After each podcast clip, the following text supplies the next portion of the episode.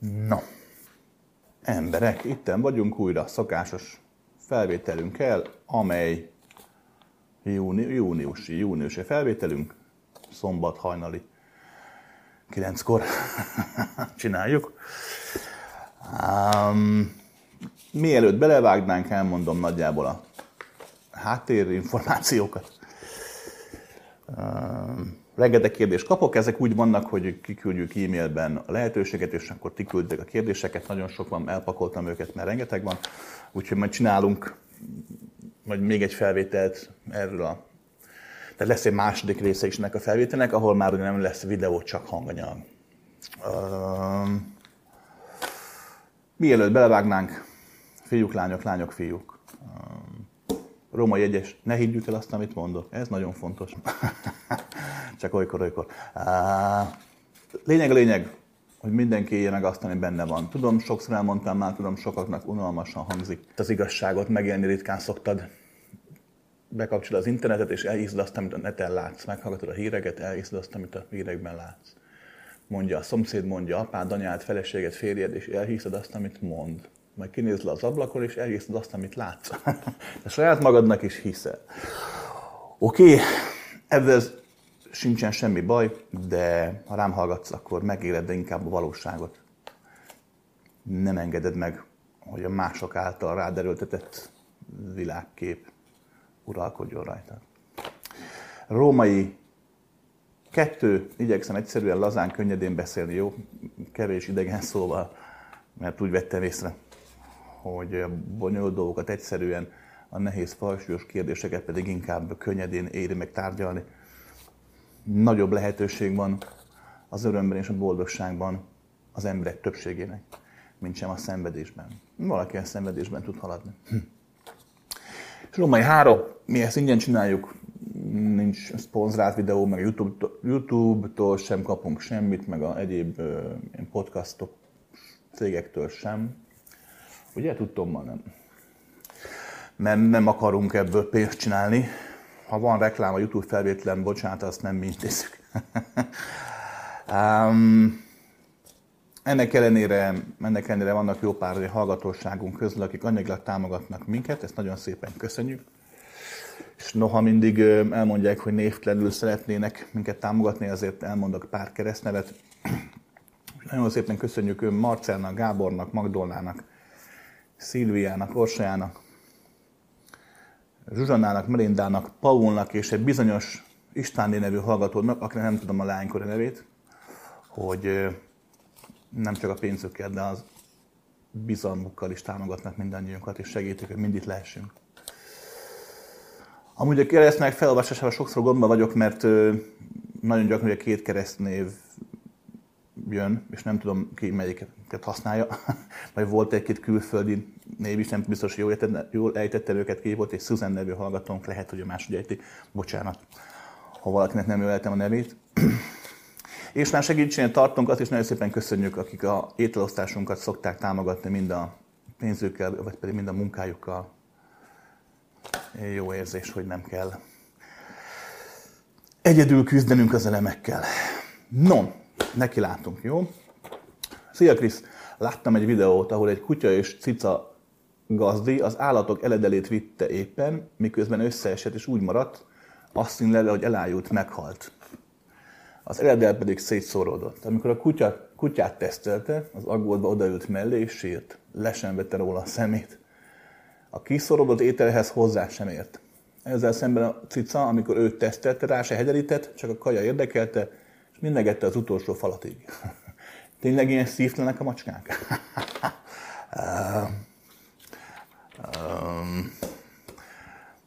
ha megfigyeltek, általában úgy szoktam a kérdésekre válaszolni, hogy mindig elkezdjük az érthetőbb emberi, fizikai, biológiai, antropológiai és egyéb háromdimenziós igazságokkal, és aztán, hogy próbálok kicsit korlátlabb nézőpontot is megosztani mindannyiunkkal. Oké, okay? és most is így teszünk.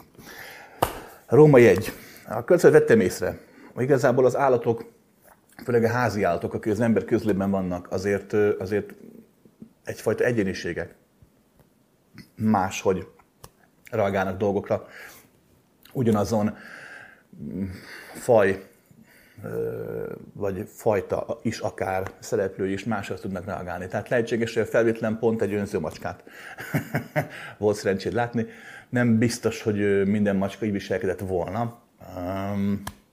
volt egy barátom, már meghalt, nagy macskás voltam, úgy nagyon szerette a macskát, egy nagy, hatalmas, ilyen igazi, jó kövére hízlalt macska volt, Mióka, így hívták, hogy Mióka a macskát.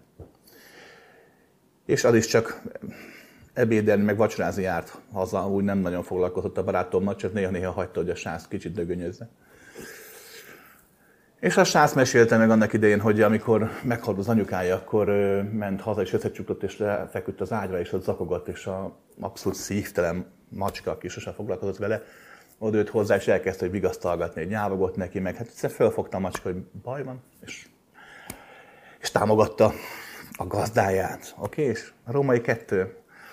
Um, most, amit mondok, az nem egy, egy biológiai tény, de, de azért megfigyelhető, hogy a kutya normál esetben egy a genetikai tenyésztéseknek is köszönhetően, illetve annak, hogy tényleg legalább 30 ezer éve az ember elél. Tudomány szerint csak 15, de valójában dupla minimum. Tehát inkább nevezhető háziállatnak. A macska nem macska, azért valahol egy vadállat. Nagyon sok fejezés van róla, orvosok, mentősök is mondták, hogy ha egy kutyatulajdonos meghal, akkor, akkor a kutya vonít, vonít, és, és magára felhívja a figyelmet. Hogyha macska tulajdonos hal meg, és egymaga van a lakásban, akkor pár nap után a macskák megeszik. Mert hát ugye éhesek.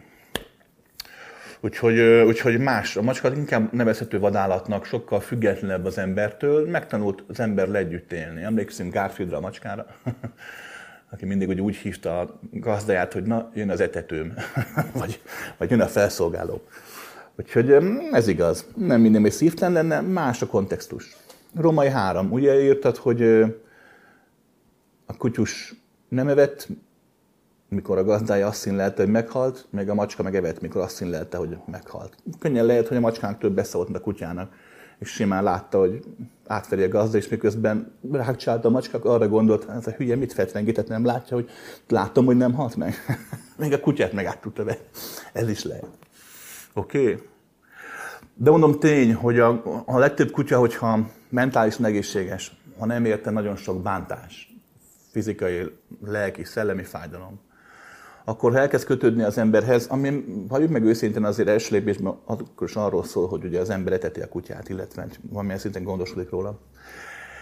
Tehát ha ez bekövetkezik, akkor a kutya egyértelműen jobban kialakítja a kötést, egy erősebb lesz a szimbiózis az emberrel. Macska kevésbé. Nem szívtelen.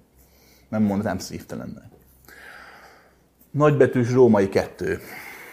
Ugye szoktam mondogatni, a kutya pozitív energia, a macska negatív energiát keres, oda fekszik a kutya, akkor ott te is fekhetsz, a macska fekszik oda, ne feküdj, stb. Vagy szokták mondogatni, hogy a macska látja a szellemeket, tehát ilyen más dimenziók jobban rá van nyílva. Ez valahol amúgy igaz, de a negatív meg a pozitív jelző az nem azt jelenti, hogy kutya jó, a macska rossz.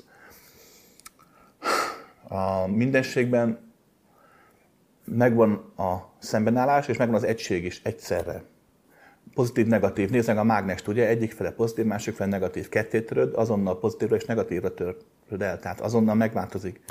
Tehát van a szembenállásnak az egysége a mindenségben. Ez, ez igaz a tér, adott térben is.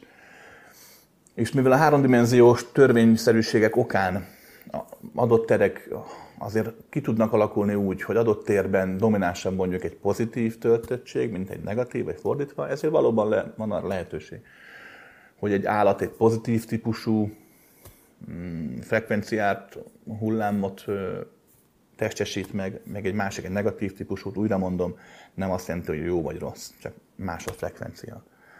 Rendben, ez is lehetséges. Ez is lehetséges.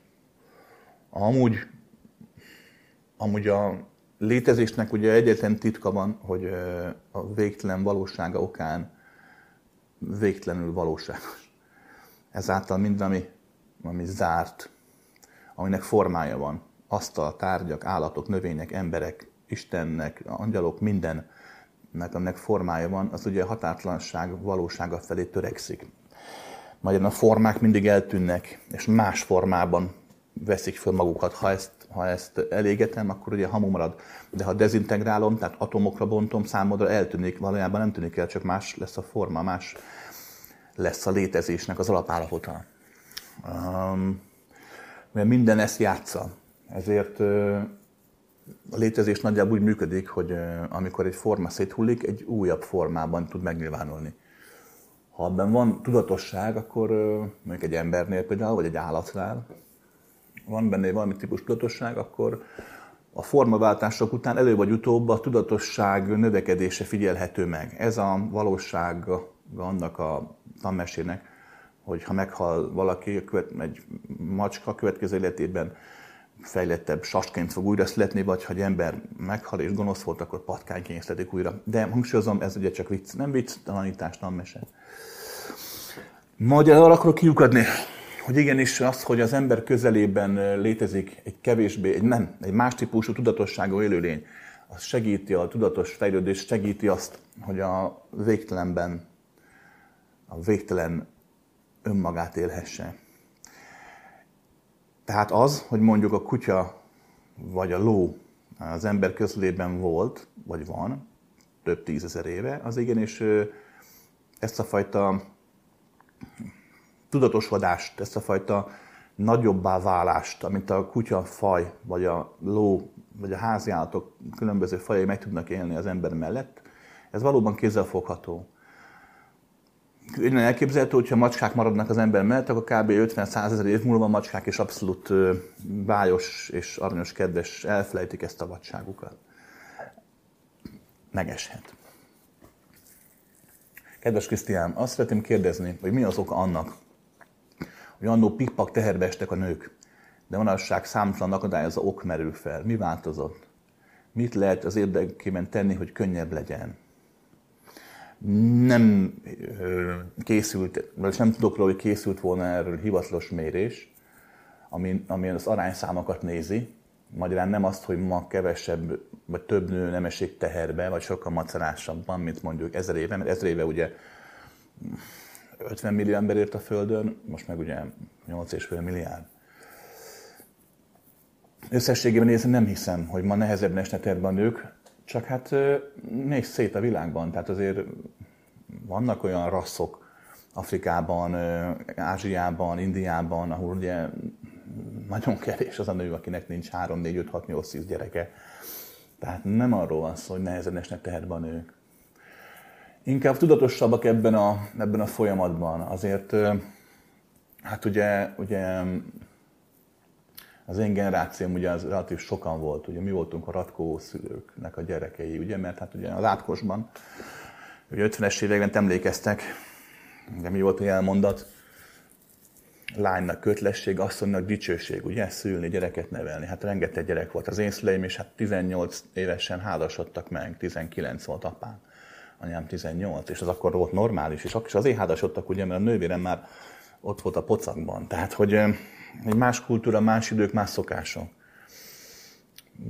Ma valóban megfigyelhető, hogy, hogy a női gondolkodásmód változása is belejátszik abban, meg a férfi gondolkodásmód változása is belejátszik abban, hogy nehezebb a teherbeesés bizonyos kultúrákban, ugye leginkább a jóléti nyugat társadalmakról beszélek, de nem hinném, hogy arányszámát tekintve több lenne. Inkább az, hogy nem vállalnak a nők, nagyon sok nő már ugye akkor akar vállalni gyereket 45-50 éves, amikor már nem lehet, addig ugye karriert épít, vagy utazik, vagy tanul, vagy önmagát éli. Nagyon sok nő nem is akar gyereket vállalni, és régen is nagyon sok nő nem akar gyereket vállalni, csak nem tette meg, hogy nincs neki gyereke. Ma megteheti, nagyon sok nő, nincs neki. Mm, sokan mondják azt különböző um, tudományos irányok képviselői, tehát a gastroenterológiától kezdve tényleg a modell orvostudományig bezárlagosan, hogy, hogy igenis azok a vegyi anyagok, amit elfogyasztunk a készételekben, azok a hormonok, amelyeket magunkhoz veszünk a húsokban, a növényekben, ugye a GMO van. Tehát, hogy Isten igazából valóban azért van egy olyan szennyezettsége a testnek, ami bizonyos esetekben okozhat nehézségeket a szülés, szülés, pontosan megfogantatásban. Ez igaz. De nem, nem hinném, hogy, hogy nehezebb Tehát, hogy az nagyobb a szám, a létszám. Az lehet, hogy adott, mondom, nyugati társadalmakban körülményesebb, ez igaz, vagy hogy kisebbek, csökkennek a számok. Ha valaki, fiúk, lányok, valaki teherbe akar esni, pontosabban szeretne gyerkőcöt, és nem megy, akkor meg kell nézni a következőt. Először is egyértelmű orvosvizsgálat. Te is, meg a pasas is. Ha nem látok semmit, vagy ha találnak is, akkor is megéri megnézni hogy a belsődet is. Tehát, hogy akarsz-e valóban gyereket, akarja párod valóban gyereket, ha igen, akkor miért? Hogyan képzeld a dolgot, meg egyáltalán, tehát hogy tudatosabbá tenni a folyamatot. Római három, megnézni a, a kapott hatásokat, amelyeknek köszönhetően egy nő nővé, egy férfi férfivé vált. Gyerekkor, család. Tehát a lelki szellemi okok is, is befolyásolják ezt a folyamatot. Nem minden pszichoszomatikus, nem lehet ráfogni, de azért, de azért sok minden is segíthet, oké? Okay? És féltek ide, ezt gyakran elmondtam, de elmondom most is. Tudom, sokan nem így gondolják, de ha tudatosan végig gondoljátok a dolgot, akkor, akkor ráfotok jön, hogy igazam van. Hogy a szülő, ugye, az megszülő a gyereket benne a nevében. Ugye a nemző, meg ugye a férfi, meg a nemzi a gyereket benne a nevében. De a szülő az nem anya, a nemző meg nem apa. Oké? Okay? Az apasság, az anyaság az nem az a biológiai folyamat, az a legendásan hosszú 33 másodperc, amíg mi férfiak elvégezzük a meló nagyját, a kemény részét. és aztán az a maradék 9 hónap a nőnek az már pagat. Ez csak egy fizikai folyamat, érted? Anyává válni kell, apává válni kell. És anya-apa úgy is lehet, hogy a szomszéd gyerekét neveled, a barátod gyerekét neveled. Tehát nem kell feltétlenül megélni azt a folyamatot, hogy a világra hozol valakit. Persze az hatalmas csoda, tehát ez egyértelmű, hogy ha meg tudod élni, akkor egyértelmű, hogy éld meg. De, de ha nem megy, akkor, akkor engedd le ezt a fizikai formát, és éld meg az anyasságot, meg az apaságot úgy, hogy tényleg örökbe fogadtok, vagy egyéb más megtermékenyítésen keresztül létehozzátok a gyerkőcöt. Rendben? Kedves Krisz, Tudom, sokat kérdeztünk a halálról, bennem mégis maradt még kérdés, ha nem bánod. Ó, egyáltalán. Szeretném megtudni, mi történik, ha egy halottunkra gondolunk, ha beszélünk hozzá, a segítségét kérjük. Van-e értelme? Tudom, mondod, hogy egy nagy zenekar vagyunk, és egy-egy életünk, egy-egy hangszer, ami a halála után csatlakozik a nagy egész hangzáshoz. Hm. De ezek a külön szólomok akkor is önálló létezésben vannak, amikor az egészben vannak? befolyásol bármit a halott további létezése során? Előfordul hogy valóban tovább kísér minket, esetleg átsegít a bajokon? Nagyon szépen köszönöm. Ó, hogy nem. Emberek, amit itt szoktam mondogatni, ilyen nagy, nagy olyan összefüggéseket a dimenziókról, halálról és egyáltalán létezésről, a lélekről, amelyek ugye ellent mondanak az emberi tanításoknak, mert hát ugye nem az Isten teremti a lelket, vagy a lelkeket, meg szóval. Tehát, amiket is szoktam mondogatni, ami a legtöbb ember számára ugye felfoghatatlan, azok azért ennyire felfoghatatlanok, mert próbálok nagyon korlátlan távolságból, szélességből beszélni, hogy minél több lehetőséget érthessenek meg az emberek, hogy legyen lehetőség a választásra, a szabadságra. De, de, de a valóság, a megélés az egyén számára valódi. Magyarán pont azért, mert végtelen van, pont azért, mert olyan dolgokat mondok, hogy hm, épp azért a pici dolgok is abszolút létezhetnek. Például ez is. Tehát abszolút meg lehet élni azt, hogy mondjuk meghal mondjuk a nagypapád, akit nagyon szerettél, te is nagyon szeretted, ő is nagyon szeretett. Meghal. Um, úgy hal meg, az öreg, hogy, hogy épp gondolt rád, mert itt vett neked a születésnapodra ajándékot, és oda akarta mindenáron még adni. Vagy mondjuk látni akarta a te gyermekedet, az ő ugye dédenukáját. Tehát úgy hal meg a nagypapa, hogy, hogy, hogy igenis ott vagy benne. Mikor meghal, amit most mondok, az a saját tapasztalatom, tehát nem biztos, hogy igaz jó, de, de láttam nagyon sok ilyet. Amikor meghal a nagypapa, öntudatra ébred a halálban. Ez mindig bekövetkezik. De mivel, de mivel kvázi a halála pillanatában, vagy a oda vezető úton te vele voltál, hiszen rád gondolt, téged szeretett, neked akart adni sok mindent, ezért amikor rájön arra, hogy meghalt, ez a vágya, mint egy, mint egy mágnes, tehát egy legyőzhetetlen, eszébe sem jut. Tehát, mint amikor a vihar fölkapja a falevelet, tehát, hogy egy, ez a vágya, ez kvázi hozzád hajtja. Látni fogja éppen mi van veled, látja az adott pillanatot, látja, hogy meghallod a hírt, hogy meghalt, érzékele, hogy sírt, hogy fáj neked az ő halála. És ezt veled együtt átéli.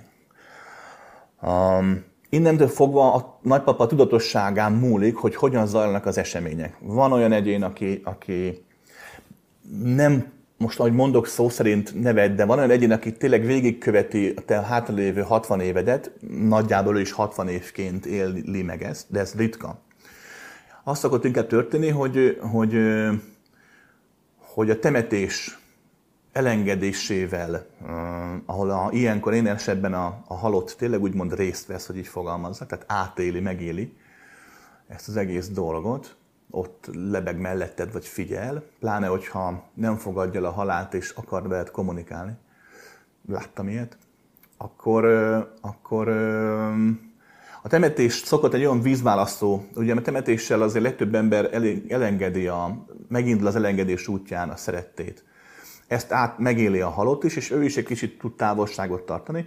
Épp emiatt viszont, mivel a szeretet még mondjuk mindig köti, meg a vágy, hogy mondjuk láthassa a te gyermekedet, Épp emiatt a következő 60 évedet azt a, azt a kisöreg ilyen villanásszerűekkel időn túl átéli.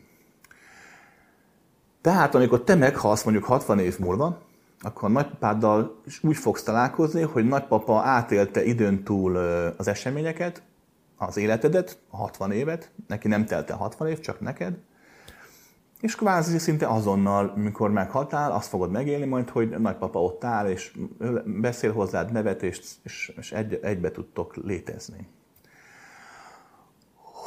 Hogyha, hogyha a nagypapa tudatossága elég erőteljes, vagy, ami inkább beszokott következni, hogy túlságosan ragaszkodik mondjuk hozzád, akkor, akkor igenis megeshet az, hogy, és ez amúgy nem, a halott számára az nem túl szerencsés, de megeshet az, hogy hogy magyarázzam el.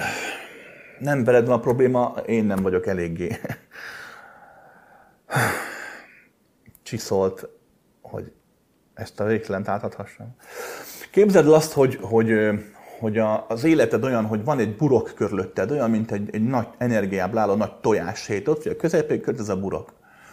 Amiben burokba belekerül, általában a saját gondolataid, saját érzéseid, vagy a szeretteid gondolatai, érzései, azok hatnak az életedre, és azok, azok innen átszivárogva energiából fizikai dolgokká válhatnak. Betegségi, egészségi, szerencsés esetekké, szerencsés véletleneké, bal szerencsévé sorolhatnám.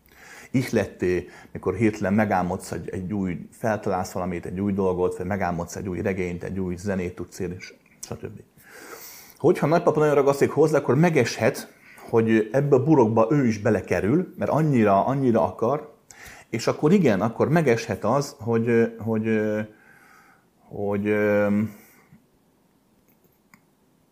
elindulsz reggel, és, és nagypapa látja, hogy, hogy ha kilépsz az ajtón, akkor, akkor fejedre fog esni egy tégla, és, és nyomorék lesz a hátra részre, és annyira megrémül, hogy nem, tehát annyira akar, hogy neked jó legyen, hogy akkor energiát mozgat meg, hogy, hogy pillanatra megremeg itt hátul a redőny. És akkor megfordulsz, hogy úristen, megremegett a redőny, és az a négy másodperc elég arra, hogy mikor kilépsz a házból, már ott van a földön a tégla, mert már lezuhant.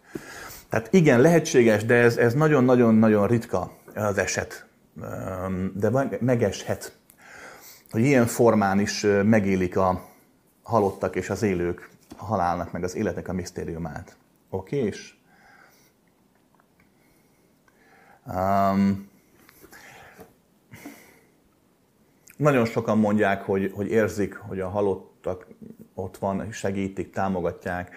Nagyon sokan pont az ellenkezőjét érzik, hogy meghalt egy ember, akinek nagyon sokat ártottak, és érzi, hogy, hogy ott van, és hogy ártani akar neki.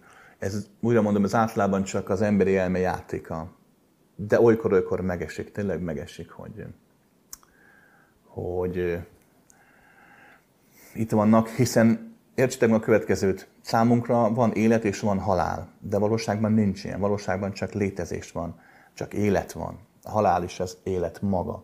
Csak mi olyan formára vagyunk ráhangolva életnek nevezett formára, az anyagra, hogy nekünk ez az élet. De hát a halál végtelene, az is az élet része. Csak nekünk az a forma felfoghatatlan. Rendben? Ha megnézed az életben a halál az értelem, a halál meg az élet az értelem. Az élet, a fizikai élet az, az, az a halálról szól. Hát minden, ami létrejön, az voltaképp haldoklik. Hát mi az élet? Ahogy a haldoklás. A haldoklás felé történő változás. És voltaképp a halált minden ezred másodpercen átéled. Mert az, az ember, aki leült ide beszélni 18 perccel ezelőtt, az a Krisztián, azok, akik ezt most itt hallgatják itt a helyszínen, illetve te, aki 18 perc ezelőtt, te is már halott vagy. Már én is halott vagyok, már mind, érted? Tehát ilyen téren, ilyen téren az élet értelme az maga a halál. A halál értelme maga az élet. Ezt fölfogod, akkor, akkor nem lesz gond. És akkor talán még egy fokkal könnyebben is meghallod azt, amit egy olyan ember, olyan ember mond, akinek nincs fizikai teste, de valamiért kötődik hozzád. Olyan ember, olyan egyén mond. Oké? Okay? Kedves Krisztián, sokat beszéltél a párkapcsolati témákról. Beszélnél, kérlek, abból a szemszögből is? Ha valaki harmadik fél egy házasságban, egy olyanban, akik több mint húsz év vannak együtt, fél évet tart köztünk a viszony, és eddig minden tökéletes volt a körülményekhez képest, de most elkezdtem gyengülni. Egyre jobban fáj, mikor tudom, hogy együtt alszik a feleségével, vagy elmennek kirándulni, stb. Úgy szeretem, egy nagyon jó szívű lélek, és megvan rá az oka, miért lép félre. De akkor is meddig lehet így kitartani? Vagy csak az egóm kapcsolt be? Miért örlőd a napról napra egyre jobban? Hogy lehet elfogadni és kezelni hosszú távon egy ilyen helyzetet? Köszönjük szépen minden, csak azt szeretném még elmondani, hogy nagyon sok erőt ad így a távolból is. De édes vagy. Szerintem az erőt magadnak adod, csak rám fogod. um, amúgy jól leírtad a különböző lehetőségeket, jól látom a dolgokat, csak nehéz elfogadni az igazságot. Kétféle embertípus létezik. Nem. Bizonyos szemszögből nézve, ebből a szemszögből nézve kétféle embertípusról beszéltünk. Valaki, akinek a szeretete, a szeretet nyelve, a szeretet formája a monogámia, és valaki, akinek meg nem. Oké? Okay? Akinek a monogámia a valósága, aki úgy gondolja, hogy akkor szeretek valakit, ha az enyém, és akkor szeret engem valaki, hogyha az övé vagyok, és tényleg rám vágyik, és másra nem. Tehát neki ilyen a szeretet nyelve, és ilyen a szeretet megélési formája. Mindegy, hogy vallásos, nevelési, gátlásos okokból nincs értelme pálcát törni senkinek sem a feje felett, maradjunk tényleg a száraz tényeknél. Tehát aki monogámiában létezik, az annak mindig egyfajta, egyfajta bűn, feszültség forrás lesz az, hogy hazudoznia kell, hogy, hogy tényleg otthon trükköznie kell, hogy hazamegy, és kérdezi a, a felesége fér, hogy hol voltál, és akkor á, voltam, dolgoztam még egy órát, és akkor már az első hazugság is. A következő hazugság, ugye, hogy jó, hát akkor ki is ki volt ott? Ja, hát azért volt ott még a Júlcsi, meg a Pisti, és akkor jó, jó majd, és akkor már kimész a WC-re, és közben hív oda, SMS-t írsz Pistnek, Júlcsinak, hogy te figyelj már, itthon azt hazudtam, hogy veled voltam, mondod, igen, veled voltam újabb, újabb hazugságok, hazugságok, feszültségek jönnek létre, és uh, ilyenkor az a baj, hogy, hogy az ilyen típusú hazugságokkal nem csak becsapod a másikat, hanem magadat is becsapod, és leválasztod saját magadat a bizalom lehetőségéről. Aki így hazudik, az uh, előbb-utóbb nem tudja elhinni, ha valaki őt tényleg őszintén szereti. Ha pedig arról van szó tényleg, hogy te vagy a monogámiában úgymond a harmadik, a szerető, mint olyan, akkor benned is mindig lesz egy feszültség, ami ha nem is a kapcsolat elején, mert akkor még igazából, hát van egy tök jó éjszakánk valakivel, most van felesége, van férje, hát most nem foglalkozol vele, um, hanem ahogy, ahogy ugye elkezd az egész komolyodni, tehát eltét néhány hét hónap, azt fogod megélni, te is megéltél, hiszen monogámba vagy kódolva, hiszen abba vagy bekódolva, Neked az a szeretet megélésed, hogy a másik a tiéd legyen. És ez is okoz feszültséget, ez is előbb vagy utóbb benyújtja a számlát. Oké? Okay? Akinek nincs ilyen gondja, aki a másik oldalt képviseli, az könnyedén meg tud élni azt, hogy több partner van az életében, esetleg az másiknak is vannak különböző szexuális partnerei. De úgy vettem észre, hogy ezen típusok is hajlamosak egy-egy hullámvölgyet megélni a monogámia felé, mert ugye így lettek nevelve. A mi kultúrkörünkben, illetve amikor az ember kicsit begyengül, az ego picit begyengül, nem úgy mennek a dolgok, több a teher, akkor hajlamos azt hazudni saját magának, hogy egy valakit akar, egy valakit szeret, akit voltak csak arra akar használni, hogy támogassa az életében. Ez persze az ember nem vagy be saját magának, tehát ezt nem úgy, nem úgy képzeld el, hogy az ember átmegy számító disznóba, vagy számító dögbe. Nem, csak gyakran láttam ilyet, hogy amikor, amikor valaki tényleg nagyon egyedül volt, nagyon magányos volt, akkor azt hazudta magának, hogy valakit nagyon szeret, mert ő hajlandó volt az övé lenni.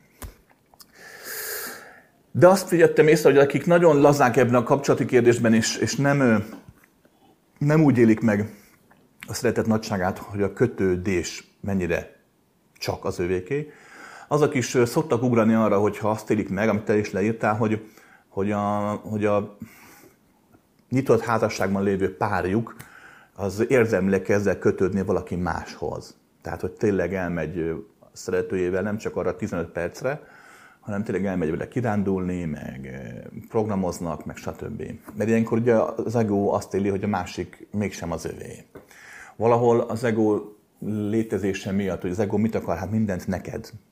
Ha az ego ad, akkor is úgy ad trükkösen, hogy te többet kapjál vissza. Biztos is az embertípust, aki, aki egy mondatot ad, aztán utána három órán keresztül kell hallgatni.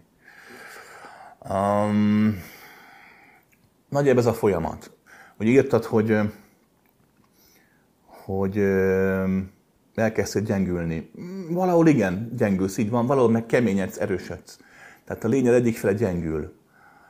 Az, aki meg tud élni a pillanatban az örömöt, a valóságot. A lényed másik fele meg ugye keményedik és erősödik, az, aki ugye magának követeli már a dolgokat. Mert ugye te mit élsz most meg? Te azt éled meg, hogy amíg együtt vagytok, addig tök jó, majd a másik elmegy, hazamegy a feleségéhez, férjéhez, és akkor belőled, vagy belőle neked már nem jut semmi, mert ugye ott van. És elképzeled azt, hogy amit ő ott megél, az milyen jó lehet, és elképzeled azt, hogy te ott vagy vele. Hogy veled is milyen jó meg tudhatnál élni azt, amit otthon megél. Tehát neked nem az nem jó, ami van, hanem az hiányzik, ami nincs. és az egész az érdekes, hogy este 90%-ában ez csak egy elmejáték, egy elmetrük, mert az, amit, amit a pasasvér nő otthon meg tud élni a feleségével, férjével, azt valószínűleg veled nem tudná megélni, hisz akkor veled élni. És ilyenkor elkezded gyártani a különböző ideológiákat, te is elmondtad. Megvan rá az oka, miért lép félre.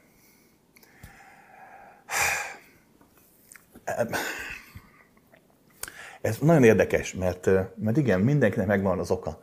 Mindenki tudja, hogy miért, de, de valójában, valójában igazából ilyenkor csak egy felmentést akarunk adni a másiknak, hogy nem is olyan rossz ember ő, mert félrelép. Meg az egód ilyenkor elkezd dolgozni, hogy jó, jó, itt lezzük föl, elhagyja a férjét, feleségét, és az enyém lesz. De hát hogy ismerted meg, mondja neked az egód? Hát úgy, hogy félrelépett. Aha, akkor három év múlva majd akkor veled is félre fog lépni. Jaj, nem, nem fog, nem adok rá okot, hiszen tudom, miért lépett félre régen.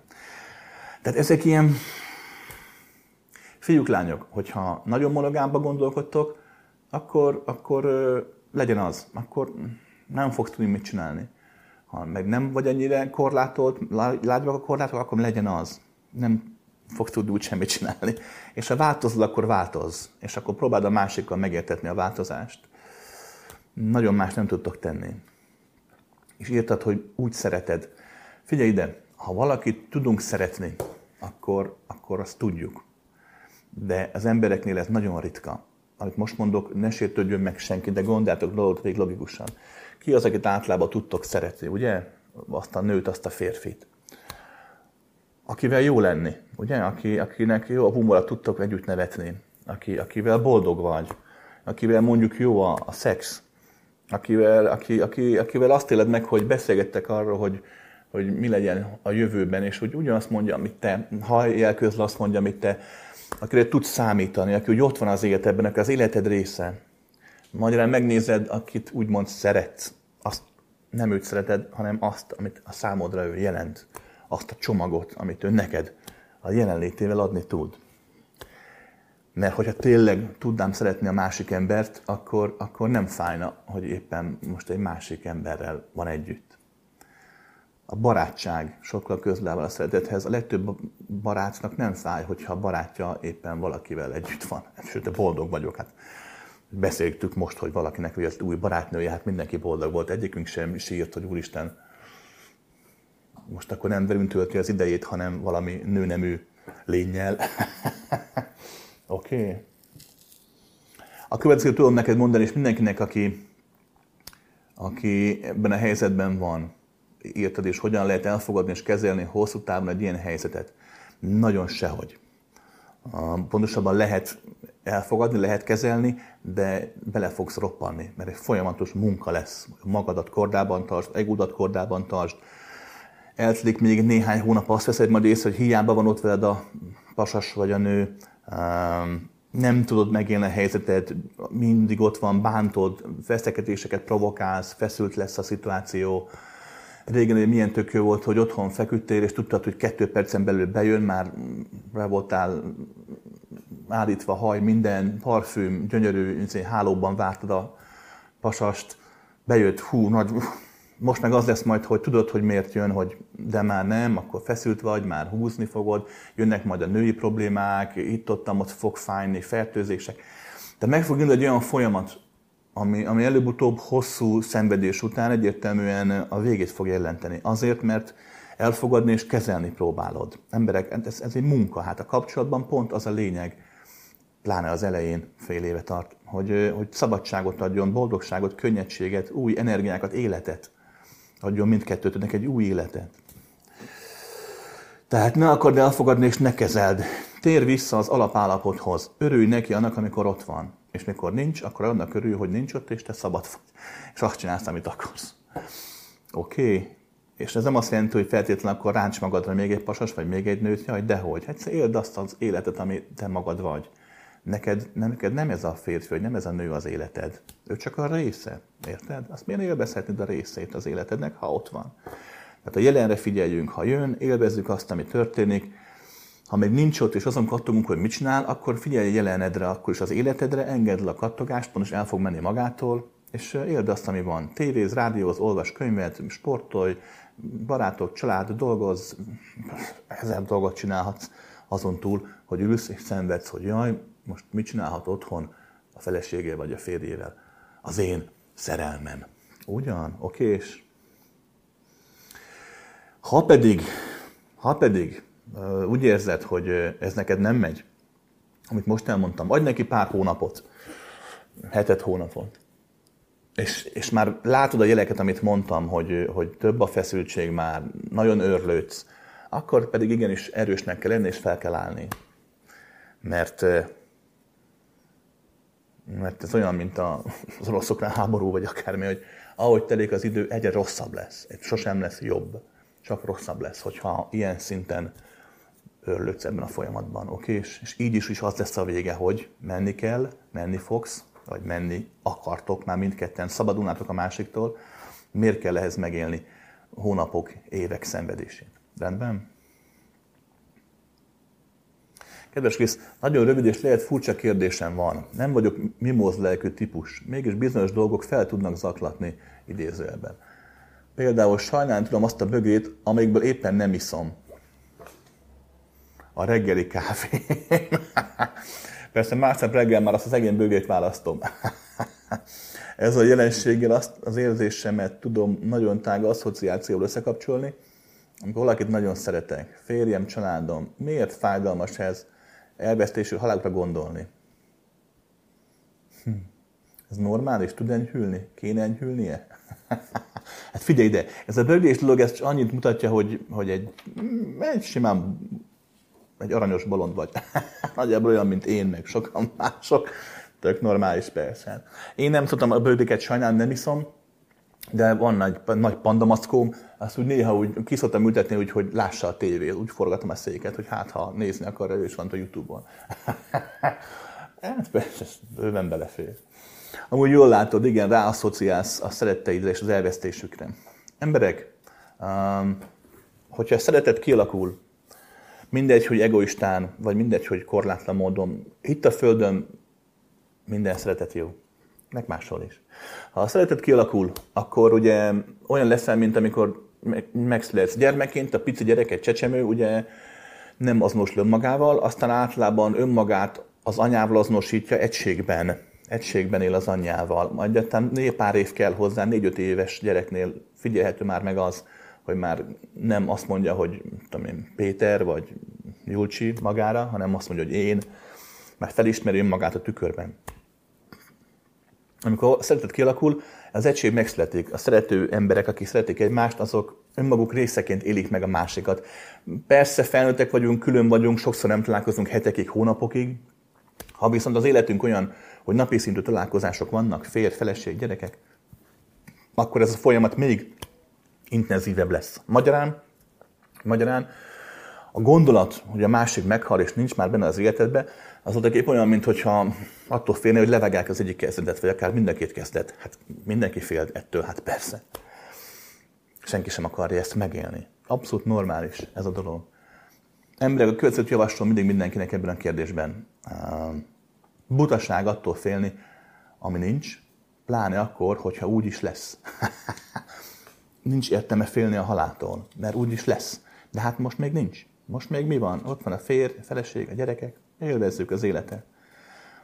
Emberek szoktak, szokták mondogatni ugye a nagymesterek, guruk, szakember, pszichológusok, én is, mindenki, hogy jelenlét, megélni a pillanatot, stb. Ez nagyon jó dolog, nem véletlenül mondogatjuk, de amúgy viszont marhaság. Miért? Mert nem lehet megcsinálni.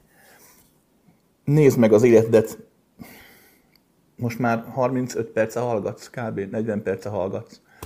Hogy eltelt? Simán. Mi az, ami, ami, ami megmaradt? Semmi. Ha most visszagondolsz, ó, volt ez, igen, ezt jól mondta, ez hülyeséget mondott, ja igen, az is egész jó volt, de megélni nem tudtad itt abban a pillanatban, olyan gyorsan elszállnak a pillanatok. Utólag visszagondolsz, és akkor, akkor ad élményt az, ami elszállt. Hát a többségetek azért 30, 40, 50, 60 éves, aki hallgat. Van, van aki 20 éves, de akkor is emberek, hát hogy szállt el a fiatalságod, amikor 12 éves voltál, rugalmas, futottál, egészségesen rohantál, gyerek voltál, 18 éves fiatal nő, fiatal férfi, ugye a fiatal rugalmasság, a könnyedség, hát meg tudtad élni? Nem. Most visszaemlékezve, ó, igen, volt egy-egy jó pillanatom, ó, akkor nagyon nagyot bulisztunk, fú, akkor még nagyot bulisztunk, fú, akkor most ezt nem mondom el, mert belepirlok, milyen buli volt. Hogyne? Utólag. Épp ezért, aki ezt már meg tudja érteni, és a többségetek, aki hallgat, az meg tudja érteni, ezt már fel tudja fogni, most elmondtam. Ezért megéri még jobban törekedni arra, hogy az, ami most itt fontos, és tényleg jó az életemben, az legyen meg a pillanatokban. Amikor az lesz tényleg, hogy a gyerek ott ül melletted az asztalnál, és írja a háziát, és már megint hülyeséget akar, és te már eleged van mindenből, meg, aj, meg mennem kéne, fáradt vagyok, ami abszolút normális, hogy egyszerűen szülőként azt mondod, hogy oh, most épp elegem van, akkor nagy levegő, és nem menekülni, hanem tényleg odafigyelni, és akkor egy simogatással többet adni a kölöknek, vagy akkor még egy simogatással többet. Férnek, feleségednek ugyanez. És akkor így, így a tartalmas pillanatoknak köszönhetően el fog tenni egy-két hónap, év, és annyira valódi lesz a kapcsolatotok, hogy rá fogsz jönni arra, hogy ezt a halál nem választja el. Úgy tűnik, mintha de valójában nem választja el, és akkor kicsit megnyugszol. Jó?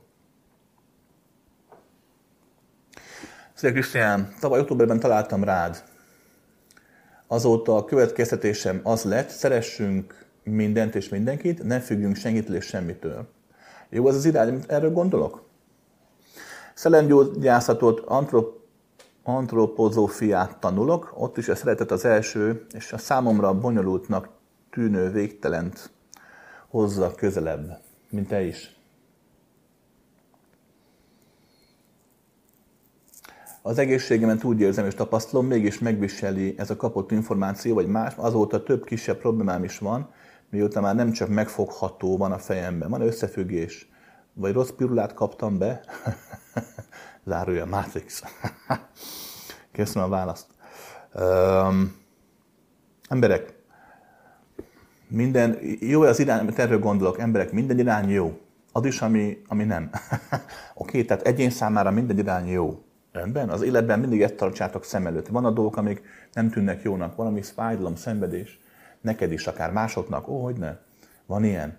De az irány maga innentől fog a jónak nevezhető. Miért? Mert hát egyénként élsz. A tudatosság ezt megváltoztatja. Ha valaki tudatossá válik, akkor ott már beszélhetünk arról, hogy mi az irány, ami a tudatosság okán mondható jobbnak. ami neked, másoknak, mert a tudatosság az ad egyfajta célt már, ha akkor is, ha nincsen célod. A tudatosság maga, mint, mint állapot, a figyelem megélése, mint állapot, az már ad egy célt. Így jön létre semmiből a virág, a növény, a hangya, a baktérium, minden a figyelem létrejöttének köszönhetően áll össze a végtelenből formává. Tudatosság figyelmen. Ha neked ez megvan, akkor egy célod már biztosan lesz. És onnantól fogva már beszéltünk arra, hogy mi az az, az irány, ami neked kellő jó vagy jobb irány. Amit írtál, ez a szeretet, szeressünk mindenkit, ez egy abszolút jó irány. Ne függünk senkitől semmitől, ne kötődjünk. Abszolút, persze, jó irány. Egyszerűen mutató, hatalmas, de majd előbb-utóbb ebben is változni kell, oké? Okay? Soha ne felejtsd el, most úgy tudsz szeretni, aki vagy, annál többet nem is kell, de annál kevesebbet sem. Viszont ha ezt el fogod érni, akkor egyszer csak megváltozol. A legtöbb ilyen spirituális fejlődő ember ezt elrontja, mert úgy gondolja, hogy megint rá kell jönni arra, hogy hogyan éljen, hogy most ki vagyok, hogyan szeressek, nem. Ilyenkor már csak hagyni kell, hogy a megváltozott énet, formád szeressem. Oké? És, és kész. És akkor végtelen lesz a folyamat, és te leszel maga a csoda. Már azt most is az van. Írta a testi problémákat. A következő szokott bekövetkezni. Hát, aki, aki római egy, hát egyszer simán csak öregszünk. Hm, ezt el kell fogadni. Lehetnek kisebb gondok. Igenis, a legtöbb testi probléma betegség az olyan, hogy már akkor is van, amikor még nincs tünete. Tehát nem arról van szó, hogy hirtelen megbetegszel, hanem hogy mindig is ott volt, ezért persze vannak ilyen betegségek is, de az összessége megfigyelhető, hogy, hogy a tünet előtt már azért a gondok ott vannak. Magyarán simán csak most jönnek ezek ki. Róma 2, igen, ez is megfigyelhető, hogy valakinek a szellemi változása a testi gyengességet, betegséget okoz. Ennek következő okai lehetnek amit most mondok, újra mondom, ezt a saját megfigyelésem, tapasztalatom, emlékeim, felfogásom, tehát nem biztos, hogy igaz, de elég sokszor figyeltem meg ezeket a dolgokat. Ha valaki elkezd spirituálisan fejlődni, megeshet, hogy akarva akaratlan máshová teszi a fókuszát, más dimenzióra, vágyik egy korlátlan állapotra, nem itt akar az anyagban szöcsmörögni. A tudatosságnak van egy jobban veszélye is, hogy sokkal nagyobb erővel valósul meg az, amit akarsz, amire vágysz. Hiába nem veszed észre. A tudattalanod mélyén megjelenő dolgoknak nagyobb lesz a súlya, mint sem egy normál halandónál. Tehát ha jó olyan dologra gondolsz, ami pozitív, az is jobban be fog következni, de negatív is. Tehát ha a tudatos ember gyakran gondol a halálra, kicsit melankolikussá válik, amikor látja az elmúlást, látja a hulló faleveleket, akkor a folyamat beindulhat, és egyszerűen elkezdi a testszövetét felbontani, hangsúlyozom öntudatlan módon. Olyat is láttam, hogy Római 3, hogy valaki a spirituális fejlődés, növekedés folyamán olyan finomabb vagy nagyobb rezgésű állapotokra hangolódott rá, amelyek egyszerűen, amelyeket a test nem bírt követni és, és, és ilyen megjelenik. Nálam is van ilyen, hogy egyszerűen így vérzek a semmiből, meg kezd így szétesni a testem. Ez, ez, ez is, ebből is be lehet futni. Oké, okay, de sem gyakori. Onnan lehet tudni, hogy a spirituális lelkiszellemi fejlődésünk jó az irányunk nem feltétlenül jelenti azt, hogy egészséges leszel, nem feltétlenül jelenti azt mondjuk, hogy, hogy boldog leszel. Úgy vettem észre, hogy, hogy ha amikor rá, ráhangolodsz az adott állapotod végtelen valóságára, akkor egyfajta ilyen derűs, nyugodt, kíváncsi, enyhén kíváncsi, olyan érdeklődő állapotba kerülsz. Nem lesznek nagy amplitúdójú hullámok, nagy boldogságok, nagy szenvedések, hanem olyan, olyan leszem kis, mint a bárány felé az égen, úgy mész, úgy, csak persze tudatosan, tehát, hogy és akkor ez indukálja változást, az egódnak a falai begyengülnek, feloldódnak, más formában jönnek létre, korlátlanabb formában jönnek létre, és akkor megint egy más állapotban, nagyobb felhőként létezel tovább. De hangsúlyozni szeretném, hogy a lelkészülni fejlődése mindenkinek egyéni. Nem lehet Isten igazából egy általános tematikát felállítani, hogy milyen stációk, milyen állomások, lépcsőfokok vannak, és milyen tünetei vannak annak, hogy valaki jó úton jár. Rendben? Drága Krisz, nagyon régóta jelen van az életemben a szorongás, és ehhez kötődő fizikai problémák. Egy ide sajnos állandós a medencetájék és keresztcsonti feszülés, kényszeres vizelés inger, hol eltűnik, hol felbukkan. Szeretném megoldani, letenni végleg, úgymond teljes pánik és fájdalommentes életet élni. Tudnál ebben megoldás, segítséget, útmutatást adni? A fizikai részében nem megéri pár profi szakemberet megmutatni. A lelkészülem része az egyszerű. Következőt kell megérteni. Um, pánik és fájdalommentes életet nem lehet élni. Hát olyan nincs. Az emberi élet tükrözi a végtelent. Nincs olyan, amit, amit, amit nem lehetne megélni, érted? Olyan van, hogy megborul a mérték. Nem az a gond, ha van pánik és van félelem az életedben, hát nek, mindenkinek van, nekem is van, hát hogy ne. Csak mondjuk tényleg 0,4 másodperc. A mérték a kulcs. Az adja a fizikai dimenzióban, sőt más dimenzióban és a fizikaiban nagyon markánsan, a mérték adja a tartalmat. Oké? Okay? Hát nem nehéz megérteni, hogy, hogy a, a szomjazónak egy pohár víz az élet, ha rádobsz egy tengert, akkor az meg a halál. Tehát mindig a mérték. A fájdalom, az aggódom, a szorongás kismértékben életmentő lehet. Hát hogy ne? Nem vágsz bele butaságokba, nem lépsz oda azonnal egyből, nem mész bele eszetlenül dolgokba, mert félsz, mert úgy kicsit tartasz. Hogy ne? Életet adhat. Hát persze, kimész Ausztráliába is, látsz egy fura bogarat, nem mész oda tapperolni, mert tudod, hogy hát lehet, hogy megcsíposzt, jó napot. Oké, okay nem ér meg erre törekedni. Nálad túlságosan nagy ez a dolog. A következőt javaslom neked is, mint mindenkinek, aki valóban változni akar. Emberek, a valódi változást azt mindig az élet adja. A tanulás is fontos, a gyakorlás is fontos, nagyon fontos meghallgatni mestereket, tanítókat, tök jó, persze, szakembert, olvas könyveket, legyenek saját elméleteid, így van, mind nagyon fontos, de a valódi változást ezt nem ad ez csak felszínes változást, az illúzió változást, egy újabb szerepet veszel föl az adott tudományod útján, az adott vallás útján, az adott közösségben, akkor pláne, amikor ugye mész és, és, és tényleg bekerülsz a közösségbe, és már ott vagy egy éve hallgatod a mestert, jönnek az újak, és ugye azt látod, hogy amit te mondasz, azt az újak úgy iszák a Szentírást, szavaidat, mint a, majd, mint a mesterét. Hát hogy nem? De ilyenkor nincs valódi változás, csak elhitetjük magunkkal. A valódi változás az élet ad, oké? Okay? Az életet. Meg kell élni a dolgokat.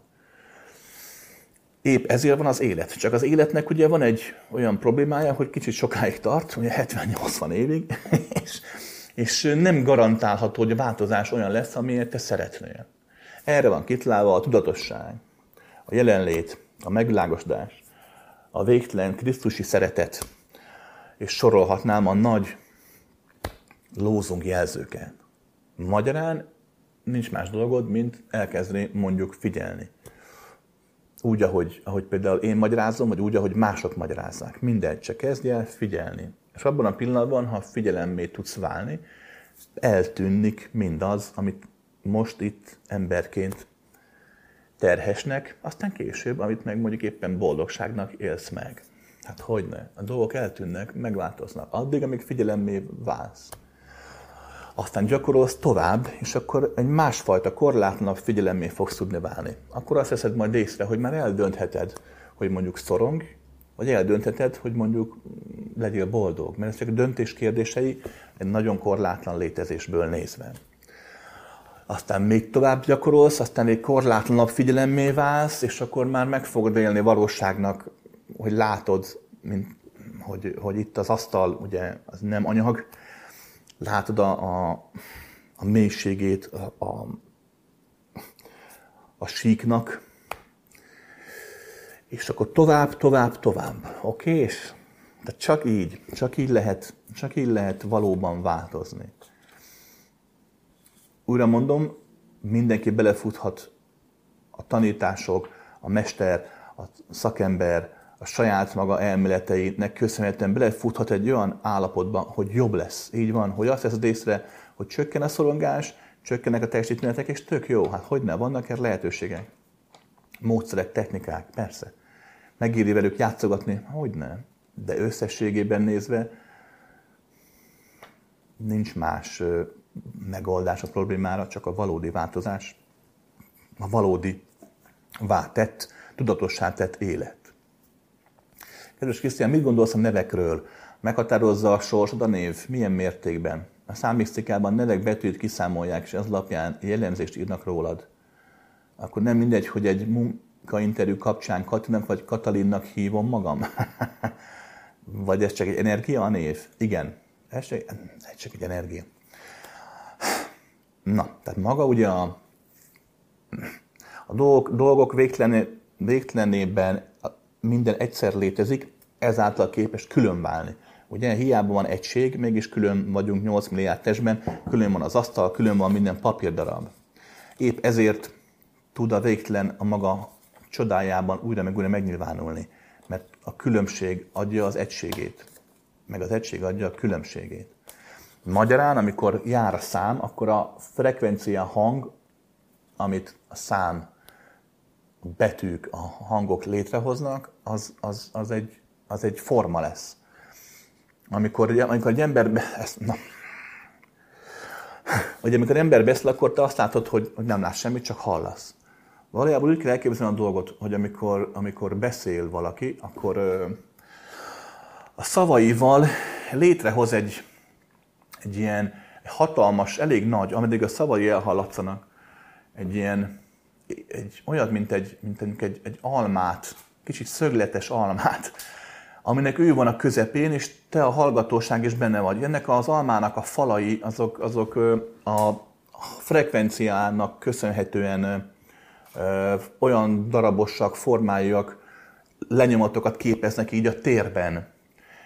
És megfelelő gyakorlással, vagy a közönség figyelnek köszönhetően ezek így megerősödnek és akkor az alapenergiát képviselik. Gyakran meg észre lehet azt venni, hogy, hogy ha valaki gyűlöletbeszédet tart, mondjuk, és gyűlölködik, és te bemész a terembe, és ha pont elhallgat, akkor is úgy megcsap a gyűlölet. Érzed, hogy úristen, miről beszéltek itt, vagy fordítva, tényleg szeretetben beszél a tanító, szakember, a mester, a színész, bárki. Belépsz a terembe, és hiába nem beszélnek pont akkor, ugye belépsz ebbe a hangát létrehozott térbe. De ez működik fordítva is. Tehát nem csak arról van szó, hogy én a szavaimmal létrehozok formákat, hanem a formák, amik létrejönnek, azoknak is van hangja, azoknak is van frekvenciája, amik nem is hallom őket. Magyarán, magyarán igenis te, aki mondjuk vagy ember, igenis lehet, hogy te egy olyan rezgést képviselsz épp most, amit akár lehetne Katalinnak, vagy Katának, vagy Katinak megélni. Oké? Okay?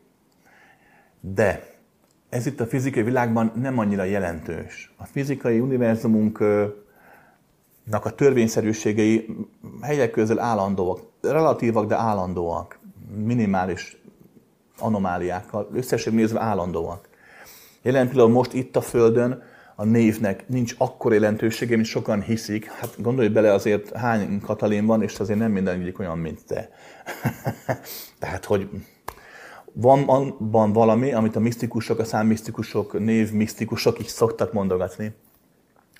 De, de a keresztnév vezetéknév akkor lenne valóban, valóban olyan hatású, hogy jelentést lehetne írni rólad, hogyha mondjuk felnőtt emberként 30-35 éves korod körül magad választnál magadnak egy nevet. Vagy a társadalmad, a szűk család, a barátok, akik jól ismernek, ők adnának neked egyet, amit te is elfogadsz. Akkor az úgymond beszélő névvé válik egy név. Mert így most az, hogy a Krisztián azt jelenti, hogy Krisztus követője, nem tudom, pont múltkor láttam valakit a börtönbe Krisztiánként, és nem Krisztus követte, tehát, hanem a baltát, amivel gyilkolt. Tehát, hogy nem, nem vagyunk krisztiánok sem egyformák, és nem vagyunk Krisztus követői. Oké, és tehát Isten igazából a beszélő név akkor lesz beszélő, hogyha valaki képes meghalani a frekvenciát. Az, amit a betűszámolást csinálnak, ezt a módszert én is ismerem, de ez inkább csak egy, csak egy, egy segítség a végtelen felé. Látni, ma már nem látják ugye az emberek, de ez amúgy látható, ha amikor, én szoktam nézni, amikor az emberek beszélnek, leülök így a parkba, a padra, vagy a kávézó teraszára, és figyelem az embereket, és amikor mondják a hangokat, akkor így, így felvillan az a frekvencia, amit az adott hang jelent. Um, Tehát így, így lehet látni azt, hogy az A betű milyen szám, de valójában a módszerek azok, azok igazából csak, csak az önmegismerés, vagy az önmagad megélésében segítenek, még a mesternek is. Ennek nem szabad lebecsülni, de mondom, ne, ne hidd azt, hogy, hogy azért lesz a munkainterjúdon, azért vesznek, vagy azért nem vesznek föl, mert Katinak vagy Katalinnak hívnak.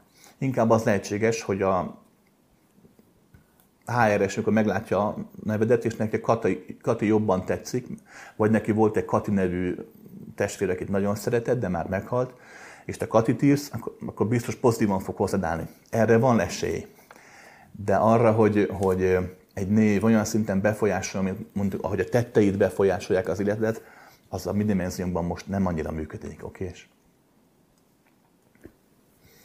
Kedves Krisz, a nem fizikai dimenziókban hogy lehet megélni, kimutatni a szeretetet? Fontos-e ott ez? Illetve lehet-e a szeretetet kimutatni másik síkokon? Ugye a fizikai dimenzióban a készfogás, az érintés, a simogatás, ölelés nagyon jó dolog a szeretet kifejezésére. Ezek a dolgok nem hiányoznak a más nem fizikai dimenziókban? Hogy lehet ott kimutatni a szeretetet? De mindig nem tudom elképzelni elég jól a nem fizikai dimenziókat, az ott lévő jó helyeket. Köszönöm szépen, ha tudsz róla mesélni. Tudod csak nehezen, mert ugye más dimenzió, ezzel a fizikai fogalmakat nehéz átültetni.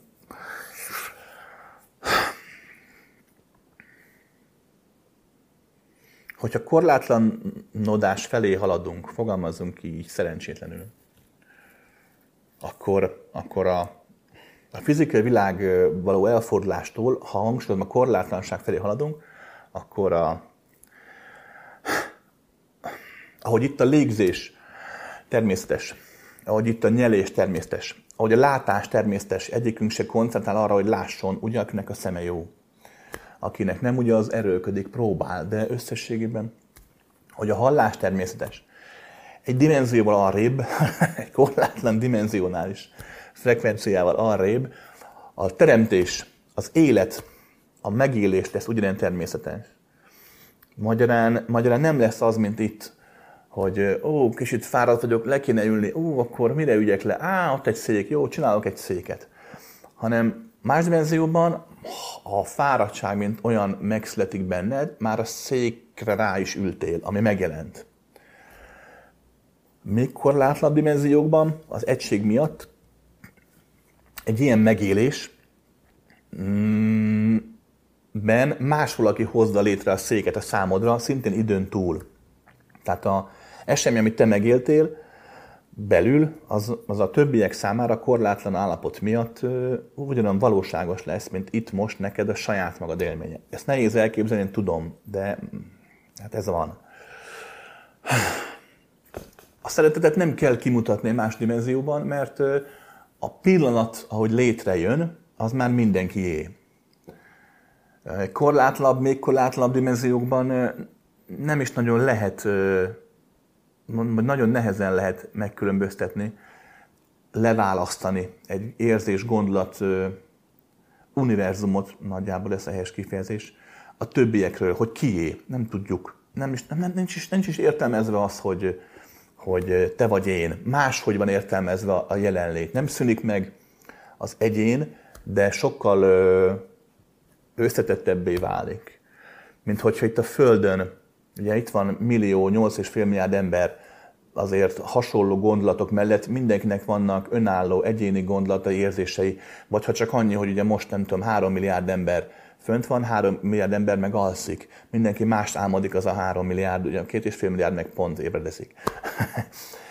Most képzeld azt, hogy te egy más dimenzióban olyan egyén vagy, mint maga a földbolygó. Tehát te egy magaként megéled az egész Földet, és közben megéled a 8,5 milliárd különböző állapotot is önmagadnak, anélkül, hogy megbolondulnál. Ilyenkor nem kell neked a szeretetet átadni, érezni, mert ott van. Minden pillanatban valaki simogat valakit, minden pillanatban benned. Valaki ölel valakit, hiába neked nincs tested. Érted, amit mondom? Remélem. Nem könnyű, mert nagyon nehéz ezt átadni. Oké, és ahogy meg mondtam az elején, ugye a létezés végtelensége okán a teremtés folyamata örök, állandóan zajlik. Bármilyen dimenzióban megélheted mondjuk azt, ha neked a fizikai dimenziós érintés szimpatikus, hogy egyszerűen önmagadat másul, akit kimerevítesz, úgymond olyan állapottá, amiben lehet simizni. Hogyne. Halál után, amikor, amikor meghalsz, akkor akkor fogod érezni azt, hogy megérintenek. Hát persze, a testkilépéskor hogy nem. Nekem volt egy barátom, már meghaltam úgy, de egyszer úgy is meghalt, hogy nem halt meg. Tehát klinikai halálapotba került 5 és fél percig kb. És ö, úgy élte meg a halált, hogy ö, a klasszikus, látta, hogy meghalt, ott lát meg a kórházban, úristen kicsit bepánikolt, de aztán nagy fény, minden, jöttek ugye a képek, és egy olyan helyen találta magát, hogy emlékezett rá, hogy gyerekkorában ott élt, ahhoz hasonló helyen élt, ugye így dolgozta fel a tudata ugye a folyamatot. Látod egy olyan helyet, hogy, hogy egy szép mező, és keresztben egy nagy széles folyó. És tudta, hogy át kell menni a folyón. Ez volt ugye a, a szimbolikája a önmaga emberi egói elengedésének. És ott állt, és hát bénázott. És ez is megjelent mellette két ilyen fénylő alak, ugye ő így fordította le a képet és érezte, hogy segíteni akarnak minden, és akkor megfogták úgymond a kezét, hát két kezét, újra mondom, nem volt teste, és felemelték, és átvitték a folyón. És aztán mondta a srác, hogy átvitt a túloldalra, nagyon hálás volt, de az első gondolata az volt, hogy oda nyúlt a fal zsebéhez, úristen, nem vették el a pénzemet? szóval halálban az én magunk maradunk. De lényeg a lényeg, hogy más dimenzióban is lehet az érintése játszani. Persze, hát én amikor testkilépést gyakoroltam, nekem is megdöbbentő volt, hogy, hogy, hogy a fizikai dolgok képesek hatni a tudat azon kivetlésére, ami nem fizikai. Mm, és nem fizikai találkozásokban is igenis az érintés, mint olyan, hiába nincs fizika, abszolút érződik, és abszolút megélhető. Persze. Drága Krisz, miért van azt, hogy a spirituális útkeresők közül jó páran, amikor már közel lennek a célhoz, és már tök jól figyelnek, látnak dolgokat, egyszer csak feltűnő módon megzakkannak, és a fejlődésben is elakadnak. Mi történik velük, mi zajlik bennük ilyenkor? Kérlek, beszélj arról is, de miket tanulsz tőlünk? Mi volt legmeglepőbb magaddal kapcsolatban mostanság? Figyelj ide, a meg, aki, aki megzakkan, hát az valószínűleg zakkant volt előtte is csak. Emberek, ez az ezoterikus, spirituális, szakrális, vallásos vonal táptalaja a bolondoknak. Azt is megmondom miért. Nagyon egyszerű. Ha megnézed, az embernek ugye van egyfajta tudatossága. Ez az egóján keresztül nyilván meg itt a Földön. De ha leszámítva a szélsőséges esteket, amikor az ember úgymond állatias módon éli meg önmagát és az egóját, tehát bármit megtesz, nem él következményt, ez egy szociopata, pszichopata vagy, vagy hasonló kaliber. Um, tehát ezeket leszámítva azért az emberben mindig van egyfajta lelkiismert furdalás, mert hát ugye úgy van kialakítva a faj, hogy közösen ugye jobban tudunk túlélni, tudunk változni, fejlődni, növekedni. Magyarán a legegoistább emberben is megmegjelenik olykor, hogy odafigyel egyfajta empátiával, hogy amit teszek, az a másiknak mit ad, hm, hogy így vagyunk nevelve, hogy van jó, rossz, vannak ugye törvények. Tehát valahol azért az erkölcs moralitás miatt azért a legvaddisznóbb, túlzokabb, vadtúzokabb ego is azért olykor olykor felteszi a kérdést. Hogy most ezt jól csináltam, nem volt jó? Csak hogy így nagyon nehéz élni. Ezért kitaláltuk az ideológiát. Magunk számára létrehozzuk a saját magunk ideológiáját. És a legjobb ideológia az, ami nem kézzel fogható. Mert a tudomány ideológiája az nem eléggé jó, mert elég hamar kiderül, hogy az csak ideológia, mert tudomány feketén-fehéren ott van anyag, törvények bebizonyítja. Ugye? Lapos a föld, de hát nem az. És sorolhatnám a dolgokat. Tehát tudomány ilyen téren nem. Ezért van kitalálva a vallásos, spirituális, ezerikus, szellemi út. Mert egy olyan út, ahol az ideológia nevében mindent meg lehet tenni, és valójában nem lehet bebizonyítani, hogy nincs igazam. Nézd meg az embereket, ott van ugye mondjuk a kereszténység példának, legjobb, ugye, a új szövetség, ugye? Az ember hogy tud eljutni oda Krisztustól? hogy ha megütnek, akkor tartsd a másik orcálat is, hogy eljutni oda, hogy hazamegy, és akkor a vasárnap mise után megveri a feleségét vagy a férjét. Vagy a keresztés nevében elkezd gyilkolni, ugye, és rádobálja a csecsemőket a mágára csak azért, mert az muzulmán, vagy szaracén. Vagy fordítva, ugyanezt, hát nézd meg az iszlám követőit, hát hogy tudják azt, hogy, hogy, hogy, hogy elhiszik azt, elhitetik magukkal azt, hogy tényleg az, az, az Istennek a kívánsága, hogy ő pusztítson. Hogyne? És ez nagyon igaz mindenre. Az ezoterikusok, a spirituális emberek, nézd meg, hát volt, akik nem csinálnak más, mint hogy megideologizálják a bennük lévő jót vagy rosszat, mindegy, hogy nevezed, és, és már megteszik, mert a mester is ezt csinálta, a mester azt mondta, megtehetem. És ebben sajnos az igazság, nagyon sok tanító, nagyon sok mester adja alájuk a lovat. Én nem egy olyan helyzetet láttam, hogy a mester éppen anyagilag megszorult, nem volt pénze, és már úgy nézett, hogy ki kell tenni, kirakják már lakásából is, mert nem dolgozott és nem volt pénze. És volt egy tanítvány, aki meg jómódú volt, és akkor a fiúnak, a tanítványának a bolondságát táplálta, hogy így, nagyon jól csinálod, nagyon jól csinálod, mert ugye a jómódú embernek lakhatott a lakásában. És ez nem azért, mert a mester tanító gonosz volt, egyszerűen csak így működik a folyamat.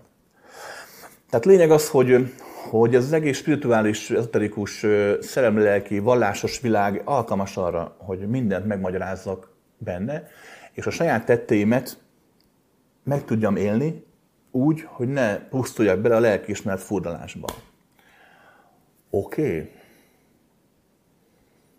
Ezért van az, hogy az egyén egy bizonyos fázis után megzakkan, hogy te fogalmaztál. Mert egyszer csak eljut oda, hogy ez már nem működik hogy túl sokat magyarázta önmagát, túlságosan ragaszkodott az ideológiához, és elszakadt a valóságtól, a realitástól, a saját feje, a saját elméje labirintusában kering újra, meg újra, meg újra. Oké? Okay? Emberek, én mindig elmondtam, ha emlékeztek, mindig elmondtam, hogy a fizikai világ ilyen téren valahol szerencsés is nekünk.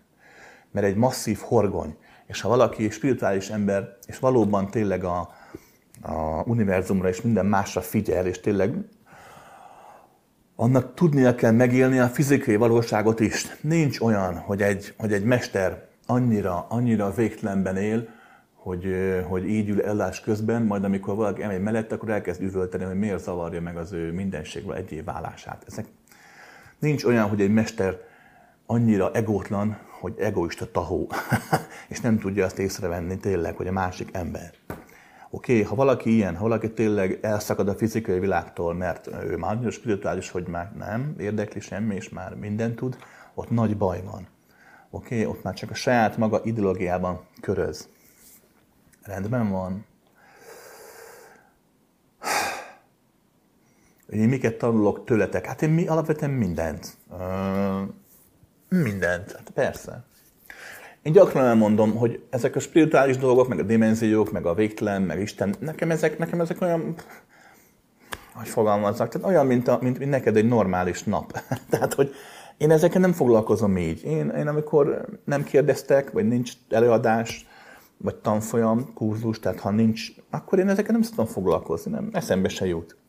Épp ezért, mikor kérdeztek, amikor tanfolyamot tartok, akkor nagyon sokszor sokkal tisztábban össze tudom rakni én is pont miatt, nektek köszönhetően. Kettő, én nagyon sokat tanulok abból, hogy, hogy nézem az embereket. Nekem, nekem nagyon, nagyon jót tesz, hogy, hogy látok egy embert az utcán, aki, aki éppen füvet vág a kis ollójával, és hogy a sövényt vágja, közmunkás gyakárk, és látom, hogy én nem tudnám azt úgy csinálni. Vagy hogy, vagy hogy vagy hogy itt vannak a fiúk, és láttam, hogy Tomi nem tudom, megcsinálja, megszereli a dolgokat, vagy nem tudom, Peti a kis hangjaival, gitárral, és tudom, hogy én ezt nem tudnék. Vagy hogy tényleg ott van egy, egy orvos, egy, egy ügyvéd, vagy egy mosónő, értitek? Egy, egy fekete-fehér mosogató ember, a, aki fekete-fehér mosogatónál mosogat az étteremben. Én ezt nem tudnék. Ez nagyon-nagyon sokat ad nekem, mert hogyha ez nem lenne, hogy rájövök arra, hogy, hogy mennyi mindent nem tudok, akkor, akkor az egómat simán szétütné az, hogy de hát, hogy de hát én a mosogatónőnek, a, a, a fiúknak, az embereknek, a tudósnak, a agysebésznek, a sebésznek, hát én látom a karmáját, múltját, jövőjét, a végtelen dimenziókat, bla bla bla. Pont ilyen lennék, aminek leírtad, hogy megzakarnék tőle. Nem, hogy nem. Nekem nagyon sokat adott az, hogy, hogy rájöttem arra, hogy, hogy um, hiába mondja azt az egóm, hogy az én tudásom nagyobb, mert hát túlmutat, nem mondja a világon, az egész anyagi univerzumon, hogy valójában nem, hogy egység van, és hogy, és hogy mindenkinek a, az egysége, mindenkinek a része, és igenis egyen rangok vagyunk, nincs olyan hajszálam, amelyik fontosabb, mint a másik. Nem vagyunk így fontossági sorrendben. De ezt mindig megtanulom. És három. Figyelj, de gyakran megesik. Pont most volt, hogy a halálos kurzus tartjuk. Apropó, halálos kurzus, azt mondta Leti, hogy mondjam el mindenki éppen, hogy nagyon-nagyon sokan jelentkezhetek, és nem baj, mert ugye csak 20 fővel tudom megtartani, nem tudom nagy létszámmal. Tudnám, csak nem akarom, mert nagy létszámban pont a lényeg veszne el, és csak kidobott idő, meg kidobott pénz lenne, ha 1500 emberek csinálnám ezt a sportcsarnokban. Épp ezért viszont nagyon sokan jelentkeztek, és nagyon sok ember nem tudott még válaszolni, de mindenkinek fog válaszolni, de valószínű, hogy hát már őszi időpontok is kezdenek úgy megtenni, tehát valószínű ősz, karácsony, esetlegesen jövő február, jövő márciusban lesz, aki már csak akkor kap lehetőséget, de higgyetek el, nekem megéri, mert, mert van tanítás, amit nagy létszámmal jobb csinálni, van, amit meg kis létszámmal, ez az utóbbi. Tehát épp a halálos kurzuson volt, hogy, hogy ugye beszéltem, meg gyakorlunk, és akkor valaki mondott egy egyszerű mondatot, egy egyszerű ember. És ah, mondom, tényleg ez így van, hogy mennyire igaza van. El is köszöntem, hogy tényleg, hogy, hogy vannak dolgok, amiket egyszerűen nem látok úgy, mint mondjuk, hogy ti látjátok, és ez igenis, ez, ez, ez számomra is adhat, taníthat, hogy nem. Kedves kis, az miért van, hogy az olyan típusú megváltóknak, idézőjelben, mint te, szembe kell nézni olyan hátráltató erőkkel, amelyeket olykor eszetlenség, sötétség ernek is hívnak. Kik, mik ezek az erők, és mi a szerepük? Miért kell velük küzdenetek? Miért hátráltatják a munkátokat? Figyelj ide, én nem tudok hátráltató erőkről, démonokról, meg egy hátráltató erőről tudok, az emberi butaság. Ú, az mindent visz. Ezt Einstein jól mondta hogy két ló végtelen az univerzum, meg az emberi butaság. És minden, ami az emberi butasághoz kapcsolódik, főleg a kitartás, a butaság, a kitartással párosul, az borzasztó. Illetve az öntudatlanság, a túlzott egoizmus, persze, ezek hátráltató tényezők, de Róme 2, ez sem hátráltató igazából. Figyelj ide, kétféle, kétféle tanító mestertípus van. Az egyiknek van egy erős útja, és azt nyomja. Arra visz mindenkit másik nem, ő megy fokkal lenni bölcsebb, és ő lehetőséget ad, mint mondjuk a teremtés, a teremtő. Az előző csapat, ők vannak többen, nagyon sokan vannak, hál' Istennek, ők valóban szembesülnek azzal, hogy, hogy hátráltatják őket, mert ugye nem mindenki akar most ebben az időben változni, nem mindenki akar most korlátlanodni, nem mindenki akar most szeretni. Igenis valaki a gyűlölködést akarja megélni, valaki a hatalmát akarja megélni. Persze. Ez igaz több dimenzióra is. Valóban, ha van egy ilyen típusú mester-tanító szakember, aki nagyon nyom egy utat előre, igen, belefuthat más dimenziókban és olyan erőkbe, akinek nem az az útja, és ők igen ütközhetnek. De az én típusom, így kevesebben vagyunk, mi, mi, mi már nem egy útba gondolkodunk, hanem végtelenben, egyben sem, tehát az összesben. Nem adunk, nincs irány, ami ellen szembe lehetne menni. Azt tudod megtenni, azt teszik az emberek egy ilyen típusú jelenléttel szemben, hogy elzárodnak tőle, megideologizálják azt, hogy miért zárodnak el tőle, mert hülyeséget mond, mert hazudik, mert, mert idióta, mert csak a pénzért csinálja, mert ö, én jobban tudom, meg egyáltalán nem értem, ezért biztos marhaság. Tehát elzáródnak a hatástól, de az viszont nekem nem akadály. Hát, Engem nem lehet akadályozni, hát nincs irány, érted, amit lehetne. Oké? Okay. Nagyjából így. Nagyjából így. Kedves Krisztián, már régóta le akartam menni a tudatos figyelem és testkilépés kurzusodra. Mondjuk a tudatos teremtés is érdekel. De külföldön élek,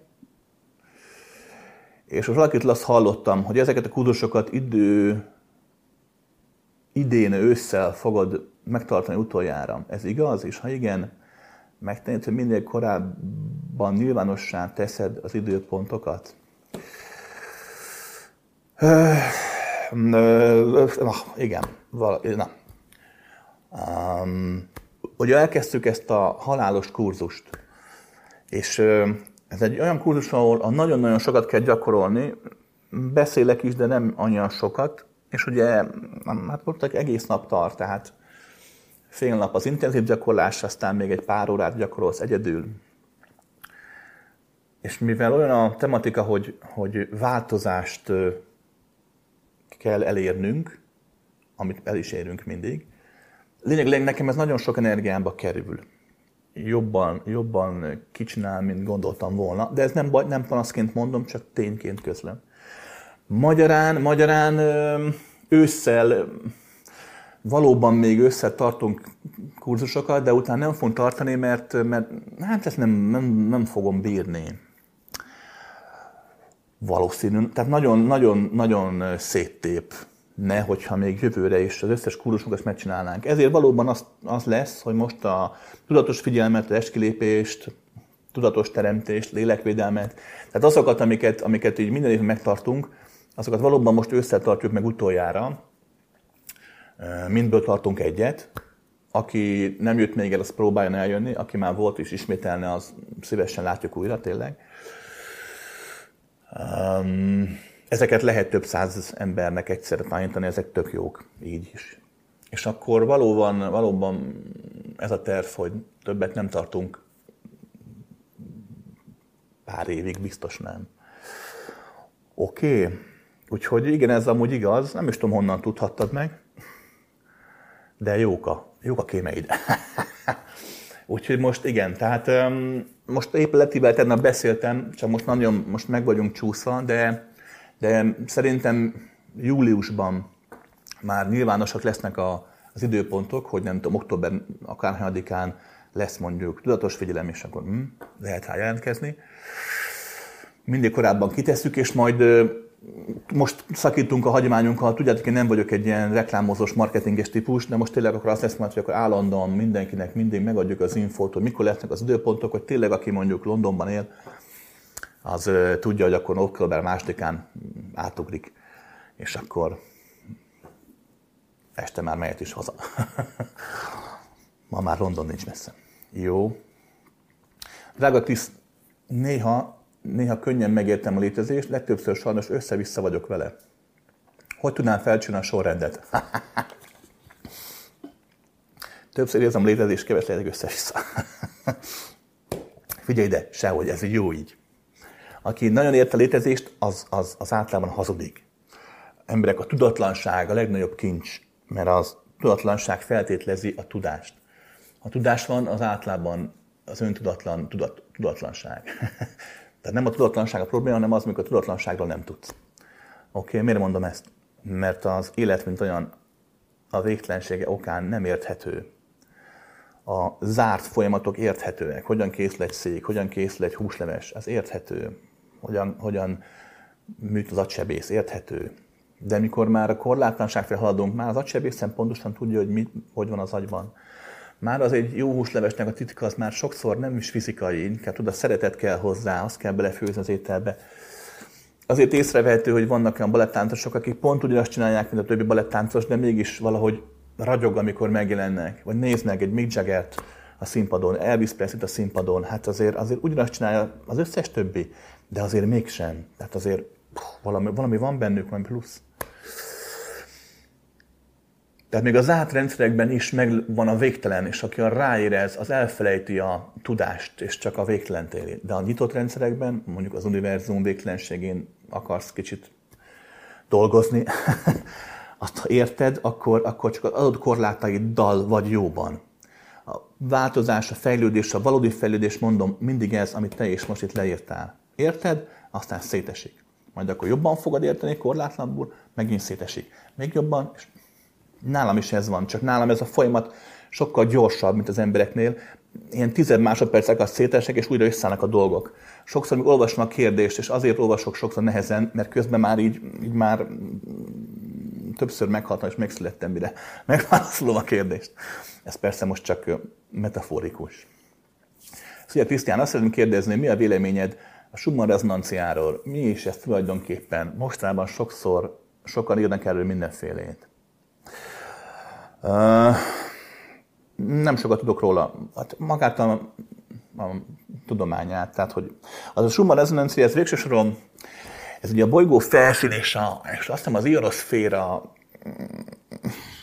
által határolt ilyen elektromágneses mező, amit nagyjából a villámok és egyéb elektromágneses, elektromos cuccok hoznak így mond létre. Nem is hallottam erről, hogy lenne valami nagy jelentősége, vagy most lehet, hogy elővették valamiért, amíg ezt a kérdést föl nem tetted. Utoljára ezt nem is tudom, hol olvastam, tehát hogy még talán gyerekkoromban. Nem tudom a jelentőségét, vagy az okát, vagy a működését, vagy éppen a miértjét, nem foglalkoztam vele.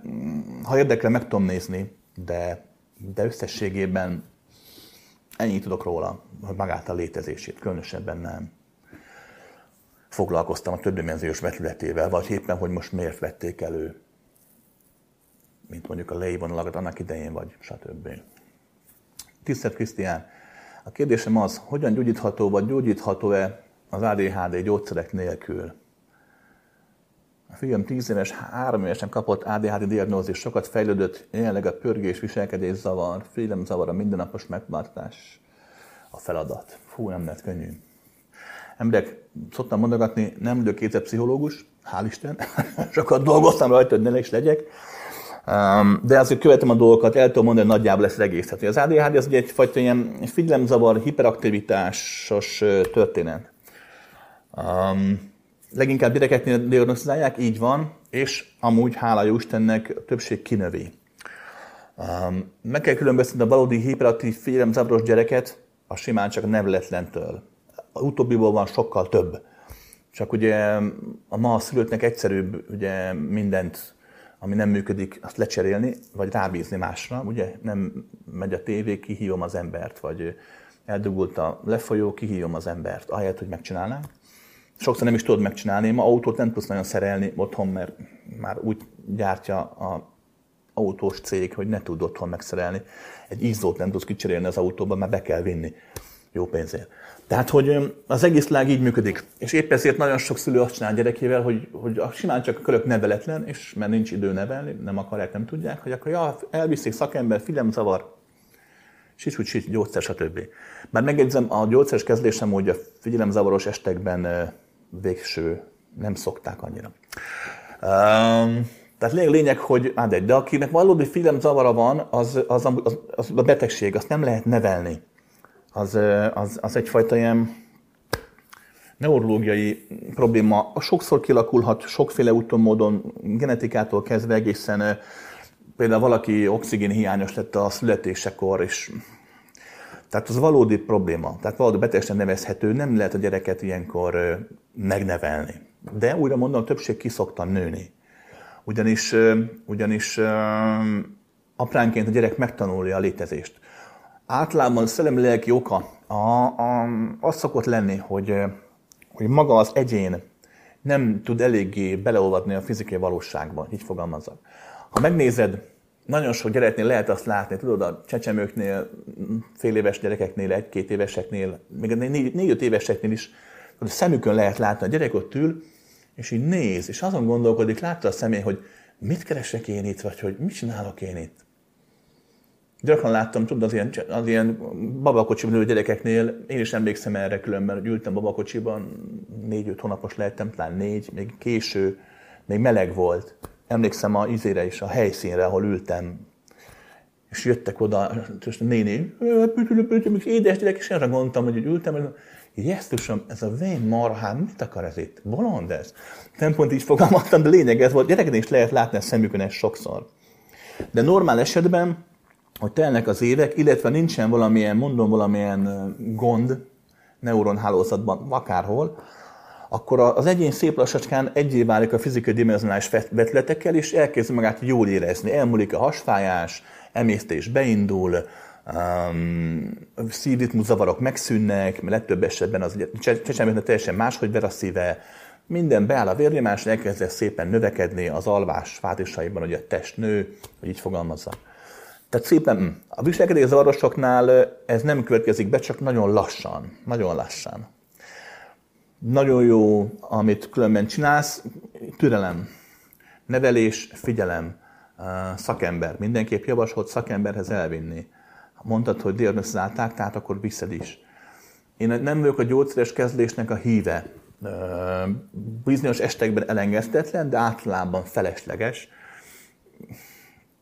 Írtad, hogy nagyon sokat fejlődött pörgés, viselkedés zavar. Hát akkor pörges ki. Ahogy a gyereket elkezdi érdekelni majd egy-egy fizikai dolog, akkor, akkor lesznek szünetek, amikor normális, átlagos gyerek lesz, és épp beleveti magát, nem tudom, számítógépbe, olvasásba, vagy akármibe. Arra kell figyelni ilyenkor, hogy, hogy egyre több és több és több minden legyen képes érdekelni a gyereket.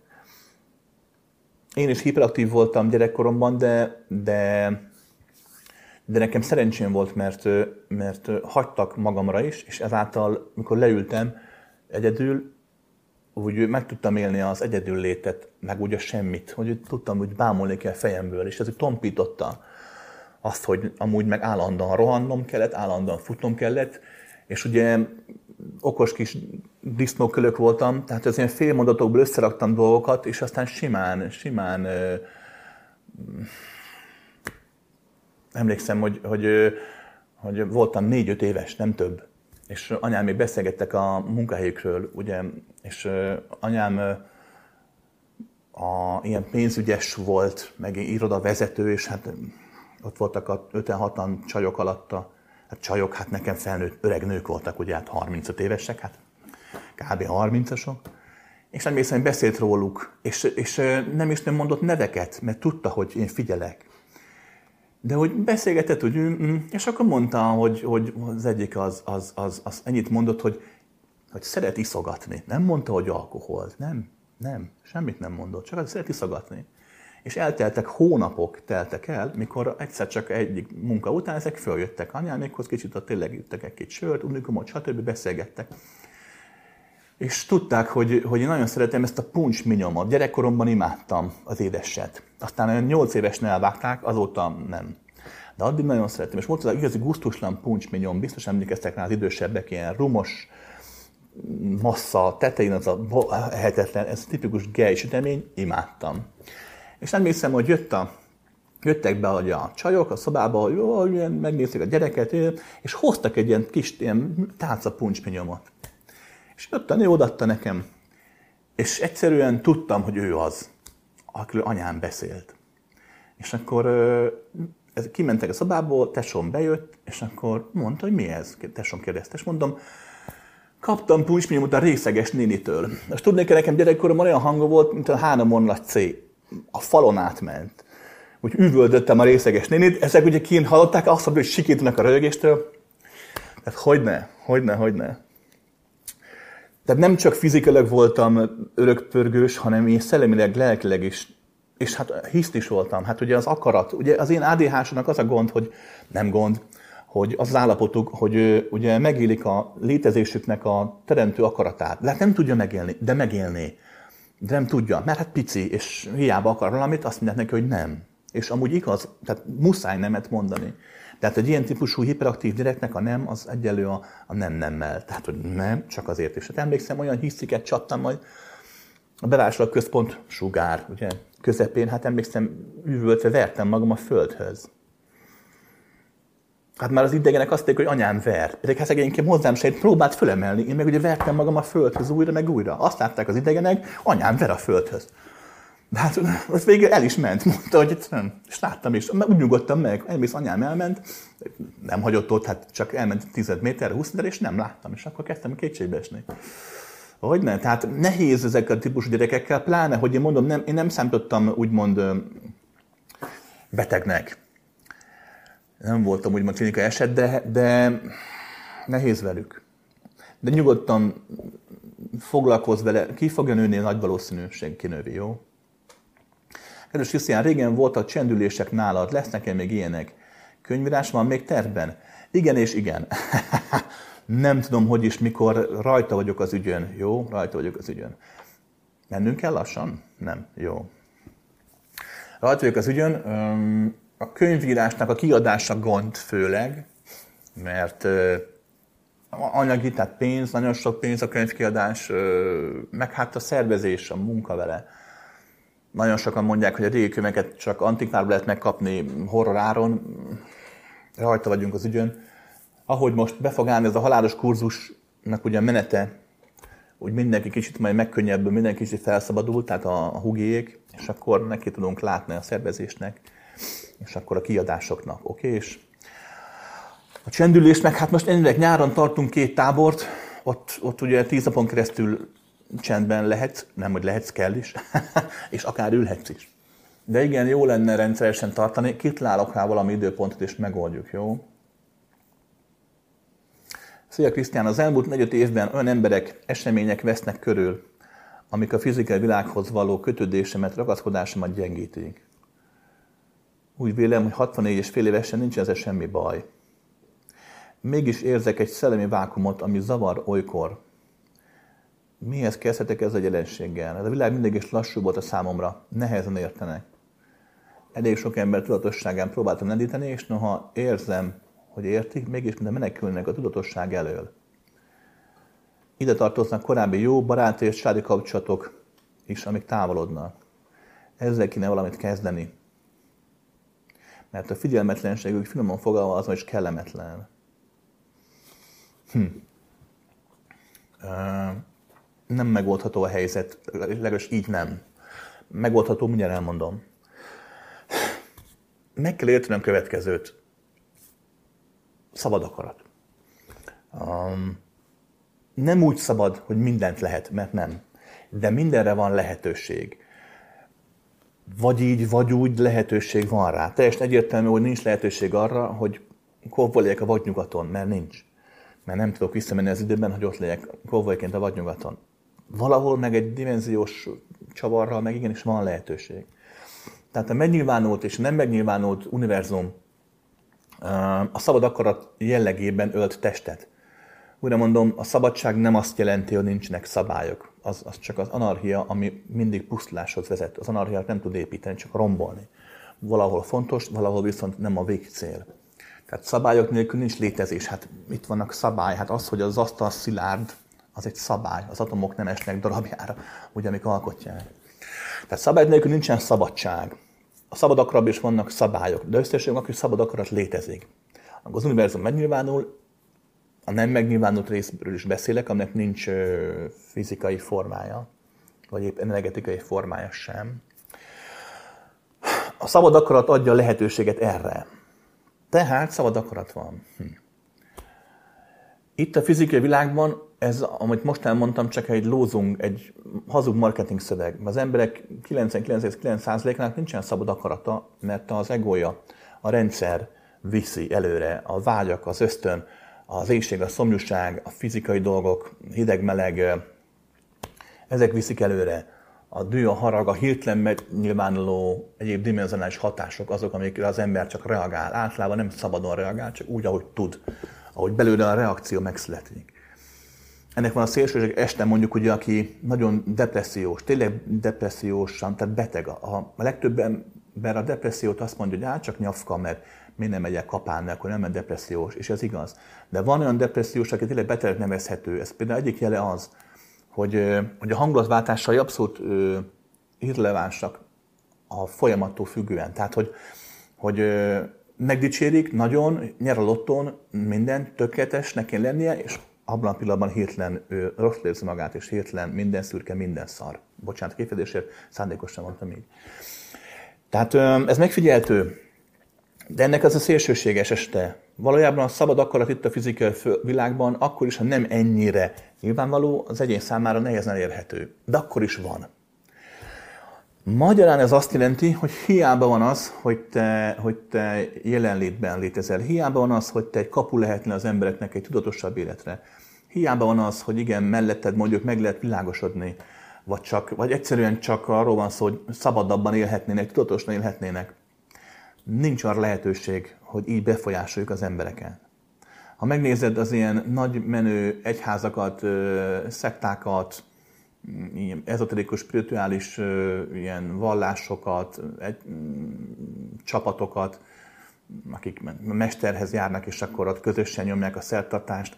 Az estőségem csak arról van szó, hogy, hogy a mester az, az egyszerűen csak képes a lelkileg sérült, traumatizált embereket maga köré gyűjteni, és neki kell játszani az Istent. Most ez nem azt mondom, hogy minden ilyen, de a többségében az ezt lehet észrevenni.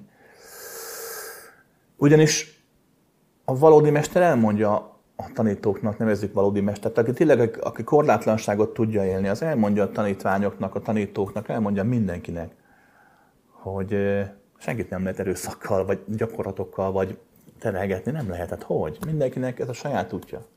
Ezt el kell fogadni. Nem véletlen, hogy a tudatos embereknek az élete egy darabig magányos. Ezt megint el kell fogadni. Um, és lehet, hogy sokan vesznek körbe.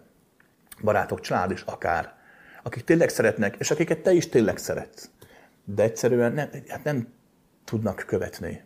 Nem azért, mert rosszak, nem azért, mert bénák, nem azért, mert alattasabbak, mint te. Egyszerűen csak nem erre figyelnek, most nekik ez nem kell.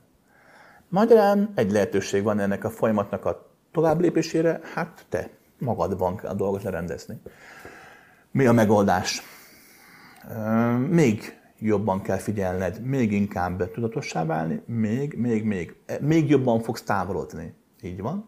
És egyszerre ezt nem hagyod abba, akkor néhány hét, hónap, év múlva azt veszed észre, hogy a távolodás megszűnik. Nem egy ilyen fölfele menő nagy energia cucc leszel, hanem egy ilyen táguló gömb, amiben mindenki belefér, és amiben, amiben nem fogod már azt érezni, hogy lassúak, mert föl fogod tudni venni úgy az ő tempójukat, hogy közben a te gyorsaságod nem szűnik meg. Rendben van? Ez a megoldás. Ezen mindenki átmegy, én is átmentem. Nekem ez először 17 éves koromban jelent meg, emlékszem a mai napig erre a pillanatra. Ugyanezt éltem meg, ugyanezt. És olyan, hát egy jó pár éven betelt, olyan 19-20 körül már, már, már, sőt, 19 körül meg már tudtam. Mikor elmentem már úgymond dolgozni a hivatalba, és ott ültem a, ott ültem a 16 ember között, és ütöttem a gépet, akkor már, akkor már abszolút, abszolút a részemként tudtam megélni a, a nagyon materiális titkárnőt, a nagyon drogost, a nagyon alkoholistát, a nagyon okost, és, és tehát nem, nem zavart az, hogy, hogy, hogy amit ők beszéltek egész nap, az számomra sőt, tehát tudtam élvezni, oké? Okay? És neked is ezt javaslom, mert nagyon máshogy nem fogod tudni boldogan élni az életet így 64 és fél éves korod után. Szia, a kérdésem. Ezt nevezem célatörő. Nem udvaros. Szia, kérdésem. Hm, így kell. Egy. Mit célt szolgál, hogy az ember ne emlékezzen arra, hogy örök? Miért nem bizonyosság ez mindenkinek, még ha az élet emlékek el is vesznének a jelenért? Azért, mert az ember nem örök. Pont ez benne a lényeg. Pont a halál benne a lényeg. Hát gondolj bele, itt van egy 30 éves ember, és már mondjuk kicsit sánta vagy éppen van még baja, van traumatizált, annyit bántották gyerekkorában, megerőszakolták, megverték, hogy, hogy minden nap rémálmai vannak. Most gondolj bele, hogy örökké ezt kéne neki élnie, hát milyen borzasztó világ lenne. De hogy? A halál zseniális. Ugye a halál nem más, mint a születésnek egy formája. A, a forma lecserélődik, tested meghal, halálban létezés tart tovább mondom, nincs elválasz a halál meg az élet, nincs halál utáni élet, csak élet van, oké? Okay? Csak mind nevezzük halál utáninak, mert nekünk a forma lebontás jelenti a véget, mert nem látunk messzebb, csak ide. Oké, okay? tehát az ember sem örök. Kettő, a lélek sem örök, hogy így mondhat, hogy így fogalmazok. Maradjunk annyiban, most nem menjünk bele, mert a kurzuson annyit magyarázom, egyszerűen órákon át, meg gyakorolni kell, megélni kell tudni ezt a dolgot, most elmondok, de, de attól még nagyjából érthest. A, semmi sem örök, minden formát vált, a lélek is formát vált. Az angyalok, a démon, az Isten, mindenki formát vált, mindenki, aki létezik, az meg is hal egyszer. A formát vált, nem hal meg, csak formát vált. Magyarán, magyarán nincs olyan, hogy örök állapot. Amikor úgymond meghalsz, fogalmazunk így, akkor valóban van egy olyan folyamat, nagyon sokat láttam ezt, van egy olyan folyamat, ami, ami, ami amikor az, akit emberként itt vagy, voltál, az valamilyen szinten feloldódik, bizonyos részei feloldódnak, egyfajta határt állapotba kerülnek, nem elvesznek, csak feloldódnak, bizonyos részei pedig megmaradnak. Valahogy úgy, mint amikor, amikor a, a vízpárából, gőzből, a semmiből, ledegőből vízpár lesz, aztán meg víz a hideg hatására, aztán meg megdermed jégé, majd újra megint a jég felolvad, megint víz az belőlem. Tehát valahogy nagyjából így. Azok a vízcseppek, amik jégdrabok voltak, ha felolvadnak újra a levegőben, a meleg hatására, azok eltűnnek. Ha újra megint a hideg, akkor megint megjelenek, megint víz lesz, és megint jég lesz. Ugyanaz, de mégsem. Rendben? Ugyanaz, de mégsem. Tehát lélek pont így jár. Semmi sem örök, csak minden az. ha érted, ha minden örök, akkor semmi sem az. Oké, és um, nem, én gyakran elmondom, ha megnézed, azért, amit is szoktam mondani a végtelenről, meg egyáltalán az univerzumról, a mindenségről, azért az, az nem mondanám, hogy, hogy, hogy ellentéte annak, amit úgy a spirituális, meg az egyéb ilyen vallásos, szakrás dolgok magyaráznak, mert nem ellentéte, egy korlátlanabb verziója. Gyakran elmondom, hogy valahol ez itt ebben a világban szerintem felesleges ez a tudás, nincs értelme. Nincs értelme ennek egy ember számára pláne. Hát miért kéne látni az örököt? Miért kéne érteni azt, hogy a, végtelen a végtelen? Én azért magyarázom ezt, mert egy nem szeretek hazudni. Hát kettő, nem tartom magamat ö, tévedhetetlennek, tehát azért, mert úgy gondolom, hogy nincs értelme, lehet, hogy nem igaz. És lehet, hogy vannak emberek, biztos, hogy vannak, akiknek meg tényleg van értelme, és valóban ad ez nekik. De összességében az emberi anyagi létezéshez, sőt, még a nem anyagi dimenziós létezésekhez is ez a tudás, hogy a örök végtelen, ez, ez nem, nem kell hozzá. Sőt, valahol árt. Oké? Okay? Kettő, ha így van, miért vagytok ti, akik emelgetik a hátizsákunkat, módszereket tanítotok, hogy elhiggyük, mégis van tovább. Um, nézd meg a, a mezőt. Egyszerűen miért van rajta annyiféle virág, annyiféle fűszál? Miért van az, hogy, hogy hogy a fán annyi levél van. Miért van az, hogy kinézek az égre, és ott vannak a felhők, és egy sem, egy sem egyforma, hogy jönnek, mennek, eltűnnek. Miért van az, hogy mindenből végtelenszer, végtelenszer, végtelen vetület jön létre? Mert ilyen az élet. Egyszerűen, egyszerűen lenni kell hátizsáknak is, lenni kell hátizsákot cipelőnek, lenni kell hátizsák emelgető segítőnek. Mindenki megnyilvánul valamilyen formában, amilyenben ő önmaga, és ezek a formák összeadódnak közösségben, családban, barátokban, nemzetben, emberiségben, stb. És együtt létezünk, és együtt adjuk egymásnak a dolgokat. Újra mondom, nincs arról szó, amit te is látom a kérdésedből gondolsz, hogy vannak az emberek, akik mennek, kúsznak a sáranyagban, és, és csak élnek, és csak a sátáni aranyborgyút hajhásszák, és fúj anyag, meg fúj, meg fúj, és akkor jönnek a nagy fénylő alakok, Krisztus, Buddha, tanító, szentek, Krisztián, és akkor jön, és akkor megemeli, és akkor segít, hogy te elhagyhass ezt a undorító poklot. Jaj, dehogy! Ilyen nincs. Nincs hierarchikus különbség, oké? Okay? Egységben létezünk, egymást emelgetjük, egymás hátizsákat emelgetjük, rendben van? Utóirat, ez egy kis elmélkedés, amit itt hagyok.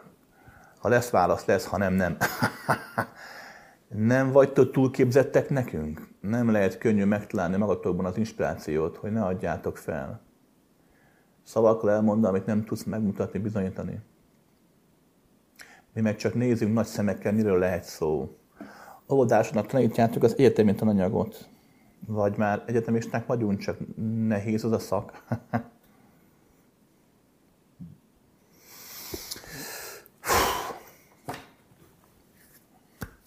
Nem tudom. Én, én nekem ritkán van olyan, hogy, hogy elfáradok. Megesőjük persze. Tehát úgy, a fáradtságot úgy értem, hogy, hogy, hogy azt mondjam, hogy na, akkor szögre akasztom a megváltó szakmámat, és holnaptól csak ülök és nézek ki a fejemből. vagy elmegyek mm, útépítő munkásnak, vagy bárminek. Mm, ritkán van ilyen. Őszintén megmondva, például nekem ugye nincs, tehát nekem semmi emberi célom nincs, nem tudom mi, mi hajt. Egom nem igényli a figyelmet, így nem. A sikert, az sem. Sokkal több pénzt csinálnék, hogyha üzlettel foglalkoznék. Vagy ha csak érted, elmennék rulettezni. És teljesen véletlenül meglátnám, hogy megint piros.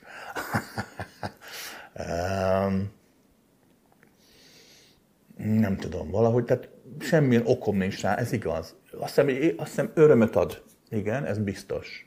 Mikor látom az embereken, hogy úgy, úgy bevesnek a dolgok, és mikor látom, hogy nem, nem esik be, az meg, az meg nem keserít el. Gyakran mondogatják, akik ismernek, hogy, hogy ők már rég flatták volna, mert hogy igenis, hiába mondom, mert az embereknek századjára ugyanaz, századjára sem értik meg. Lehet, de ez engem nem keserít el. Ez valahogy úgy, nem tudom, hogy bennem van az életemben, mintha nap mindig föl kell. Napot nem keseríti el, ugye mindig föl kell. Most érted? Valahogy nem. Nem. Hogy túlképzett? Hát, ezt nem tudom. Az biztos, hogy, hogy, hogyha ugye a tanítóknak, mestereknek ugye van egy látásmódja, nevezzük mondjuk ugye a megértés kedvéért, mondjuk egy szélesebb vagy magasabb látásmódja van az emberi életre, azért tudnak úgymond segíteni benne. Jó szakember, jó mester, jó guru, egy jó pap, holti tanul. Um, és ezért van egy útjuk. Nekem nincs egy látásmódom, nekem, nekem, nekem nagyon sok rétegzett látásmódom van, hogy ilyen nagyon szerencsétlenül fejezem ki magam. Ez azt jelenti, hogy, hogy, hogy meg tudom látni azt mondjuk, hogy egy embernek milyen lépések, milyen tanítások, milyen mondatok kellnek ahhoz, hogy ő lépegethessen előre. Nem mindig igaz, nem mondom azt, hogy ezt én elfogadom abszolút tumnak, de úgy látom a folyamatát. Több, sok, sok-sok lépcsőből, nem egyből, vagy nem egy, nem egy korlátlanabb állapotból.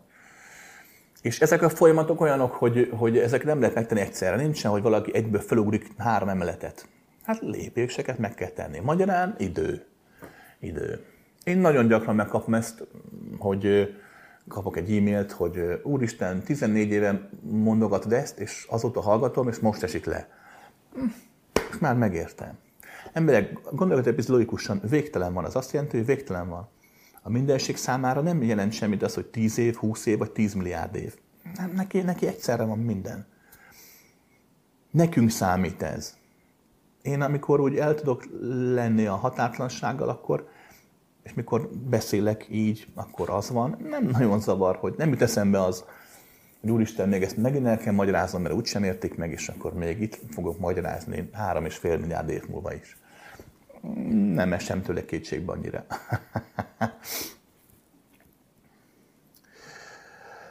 Kedves Visz, az a kérdésre fordulnék hozzá, miért nem vagyok képes teljesen elfogadni, hogy elhagyott a volt barátnőm. Igaz, elfogadtam, ezt van, megbocsátottam neki. Nem érzek semmit, amíg nem hallok felőle valamit. Törölt a közösségi médiákról, mégis követi lépéseimet kamu profilokkal. Tudom, hogy ő az. Felbukkanított, a törzshemre is látogat, mint a kutatna, merre vagyok, és véletlenül fussunk össze. Nem tartom magam buta embernek, de őket megérteni nem hiszem, hogy ebben az életben, sőt a következőben sem fogom. El kell keslétsek, az összes életedben sem fogod. de ez csak úgy viccelek, zárójel meg.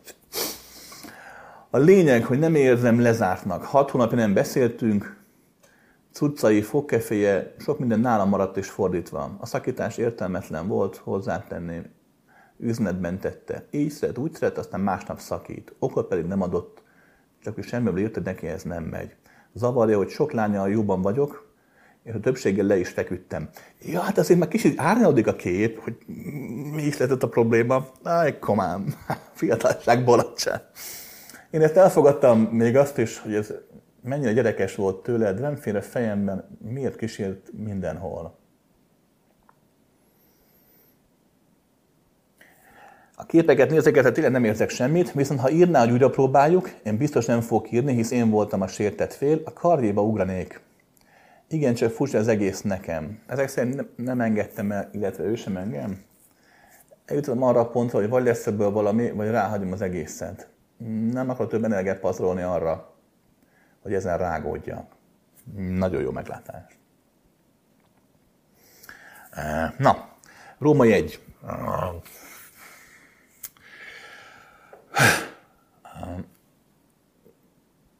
Egy kapcsolat sosem záródik le, hanem idővel magától úgymond elszárad, egy más dimenzióba kerül, de nem záródik le. Nem lesz annyira aktív, nem lesz annyira erős, mint most mondjuk itt a fizikai világban, megváltozik. Te úgy érzed meg, hogy elengedted, úgy mondod, hogy túl vagyok rajta, de valóság az, hogy egyszerűen csak a kapcsolódásotok egy más dimenzióba került, amire éppen nem figyeltek, magyarán úgy gondoljátok, hogy nincs, de valójában van, oké? Okay?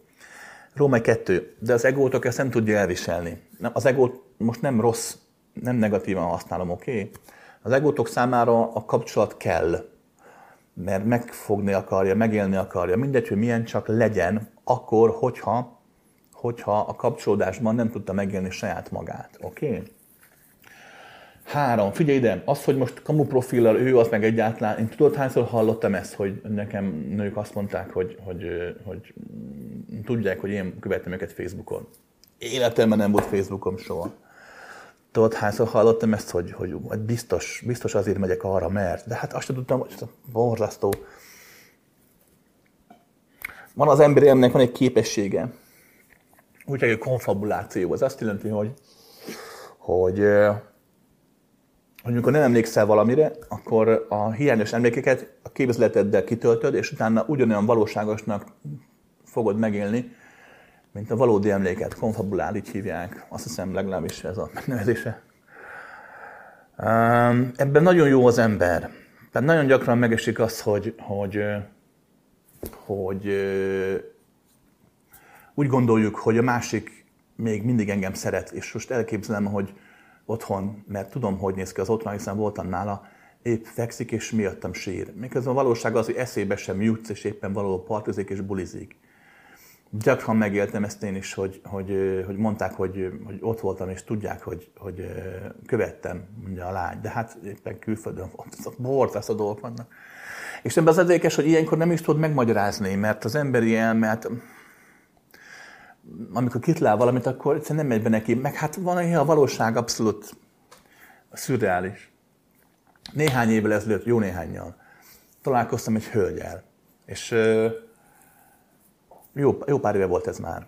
És megbeszéltük, hogy jó, oké, és majd fogom hívni. És, és tényleg írtam, és, és akkor volt az, hogy, hogy volt, emlékeztek, volt az, hogy a mobil számok a mobil számok, a, azt a kártás telefonok megszűntek a számai, és meg már szóltak a hugiék, meg szóltak, hogy le, le fog járni, és nem fogom tudni használni a számot. Jó, jó, jó, jó persze, persze. És aztán, és aztán így is lehet. Egyszer csak nem működött a telefonom. Ó, oh, nem francban.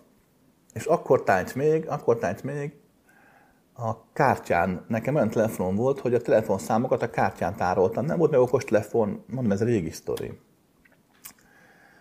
és kivettem a kártyát, hogy majd, hogy majd mm, izé, és, mm, és beleesett a, mosogatóban a vízbe. és hát minden számom eltűnt róla. Tehát a lányzó hiába várta, hogy felhívom, nem tudtam felhívni. Se telefon, semmi. A mai napig tudom, hogy gyűlöl, mert több helyről hallottam vissza. És most elmagyaráznám neki, de figyelj, ez meg ez történt, azt mondaná, ja persze, hagyjuk már kamudumát, és tényleg hát senki nem hinné el, de tényleg ez történt.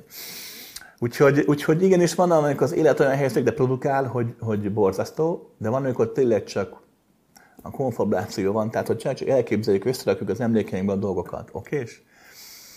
Három. Ha rám hallgatsz, ne azt nézd, hogy mi van a lány fejében, hogy ő mit akar. Tök fölösleges ezen rágódni. A következőt vettem amúgy észre hogyha egy nő akar valamit, vagy férfi akar valamit, akkor az egy ott van. Tehát azért, azért jó, persze lehet, hogy játszmázik, lehet, hogy tényleg próbálkozik ilyen trükkökkel, de azért ott van.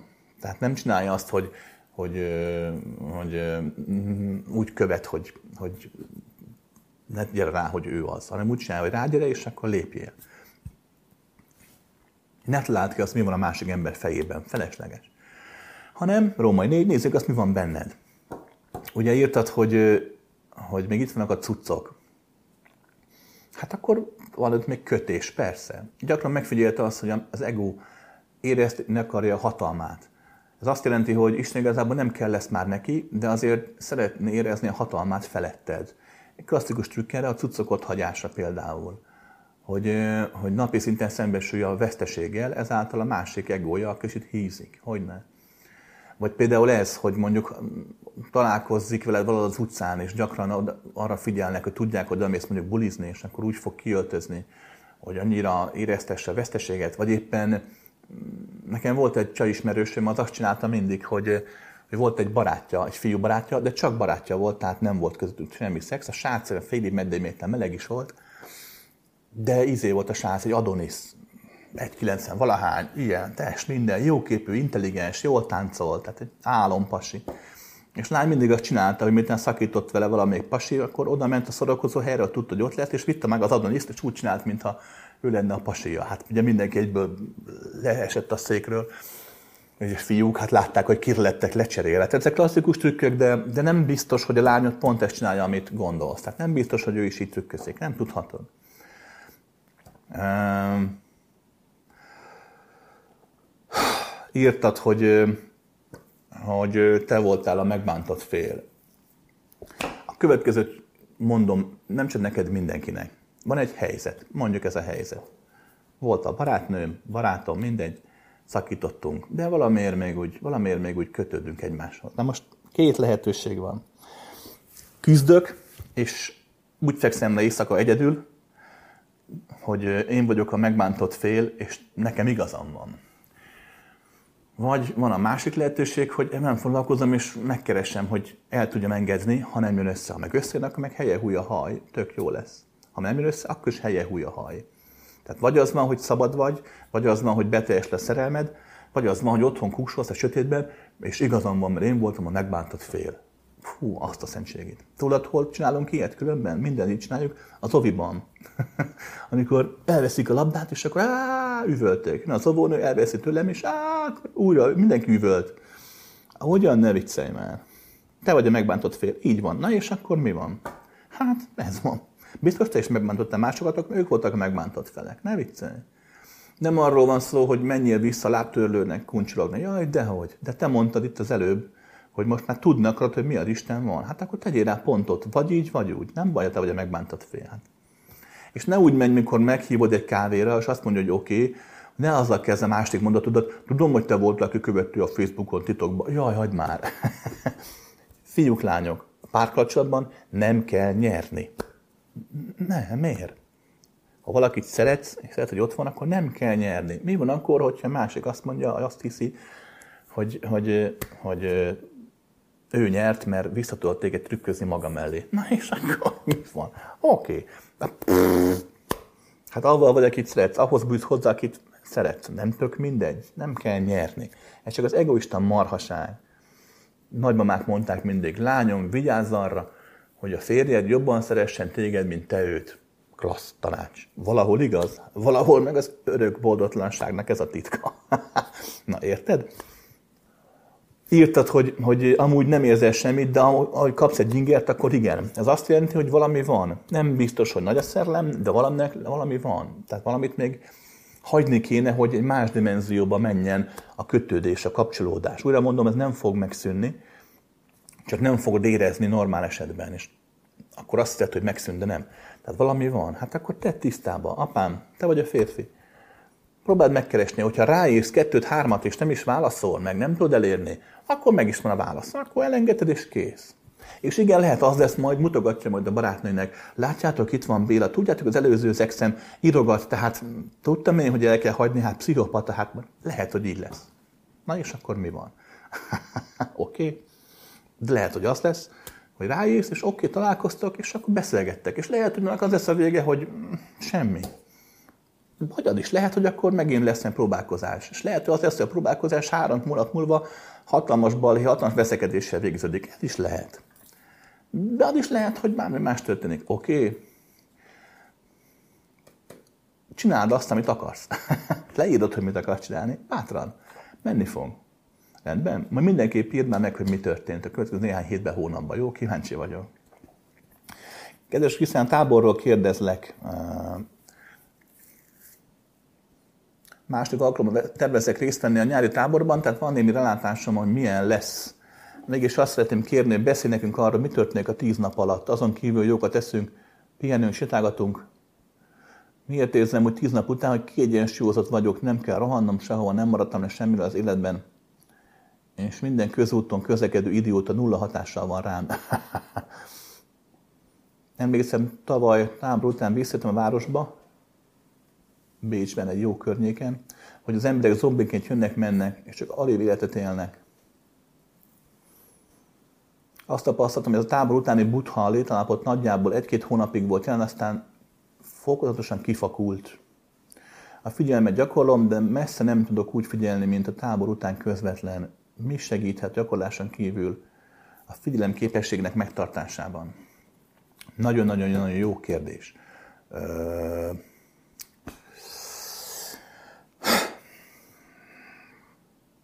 Ugye, ugye amit csinálunk egy nyáron, ez a tábor arra van, pont amit leírtad, hogy a figyelem képessége minden embernek, annak is, akinek fogalma sincsen, mi ez a figyelés, mert ott a táborra meg azért van tíz napig, maga a képesség erősödjön, változzon, növekedjen, korlátlanodjon.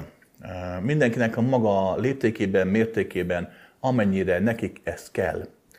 Pont ezért van, hogy nem beszélünk. Pont ezért van az, hogy nem, amit én is mondok, 5-6 mondatot naponként, vagy néha tizet is, ha megnézed, ez inkább, az is inkább egyfajta lehetőség, és ottan beszélni, meg vicceket mesélek idézőjelbe, hogy a állapot oldódjon. Nem tanítok, nem is tanítás. Pont az lényeg. A tanítás lehet jó, vagy lehet úgymond ártalmas.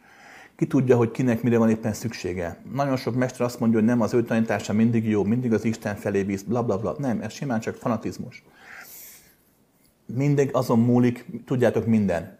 Mérték és a figyelem szöge, a nézőpont nagysága.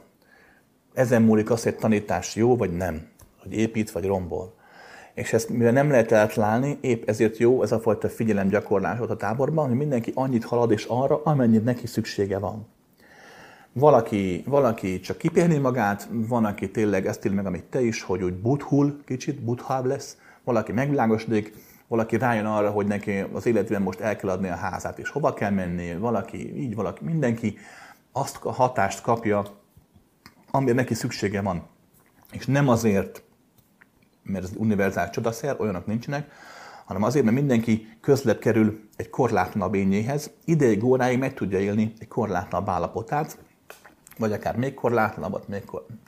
Távolról ez történik. A gyakorlatok, amiket ott csináltok, maga az idő, az, hogy ott vagyok, ezt kell tagadni, a jelenlétem azért segíti a folyamatot, segíti azt, hogy a nézőpontot korlátlanodjon. Újra mondom, nem azért, amit mondok, tehát nem azért, mert hiszen nekem, mert alig beszélnek, hanem a jelenlétünk egyé tud válni. Az én jelenlétem azért nevezzük az enyémnek, nem tudok rá jobb szót, nem az enyém, de mindegy. Tehát jelenlétem azért markánsabb egy normál, normál egónál. Jobban segíti a korlátlanságot. Tehát ez történik ott. Pontosan azon, amit te is írtál, ezt is elmondom, el is mondom különben, hogy, hogy néhány hét hónap után azért ez az állapot el fog múlni. Hát hiszen elmúlik. A figyelmet gyakorolni kell, megéri, így van. De akkor sem lesz olyan, mint amilyen a táborban, és pont ez a lényege, hogy nem is kell. Komám, a következőt értsd meg. Az, amit a táborban meg tudsz élni, az igen, az elméd az ego számára sokkal nagyobb figyelem, így hívod, vagy jobb, vagy buthább, mint amit egymagad meg tudsz élni majd otthon Bécs környékén, vagy Bécs mellett. De ez nem azt jelenti, hogy az, ami kevésbé nagy, az rossz. Nem, nem, nem. Pont ez a lényeg. A figyelem megélése az te magad vagy. Nincs olyan, hogy te ne változz, tehát nincs olyan, hogy a figyelmed ne változzon. Emberként ragaszkodunk jó dolgokhoz, amíg úgy gondoljuk, hogy ezek ott voltunk a csúcson, ugye? Csak a szépre emlékezem meg, régen minden jobb volt, típusú melankolikus állapotainkban szeretünk lenni. De a valóság nem ez, a valóság pont az. Hagynod kell, hogy a figyelem mindig olyan legyen, amilyen vagy. És előbb-utóbb a figyelem lesz az, hogy olyan leszel, mint amilyen a figyelem. Érted? És akkor megint megugrik, megint más lesz, megint korlátlabb lesz, és akkor már nélkül, vagy a tábor nélkül is. Persze.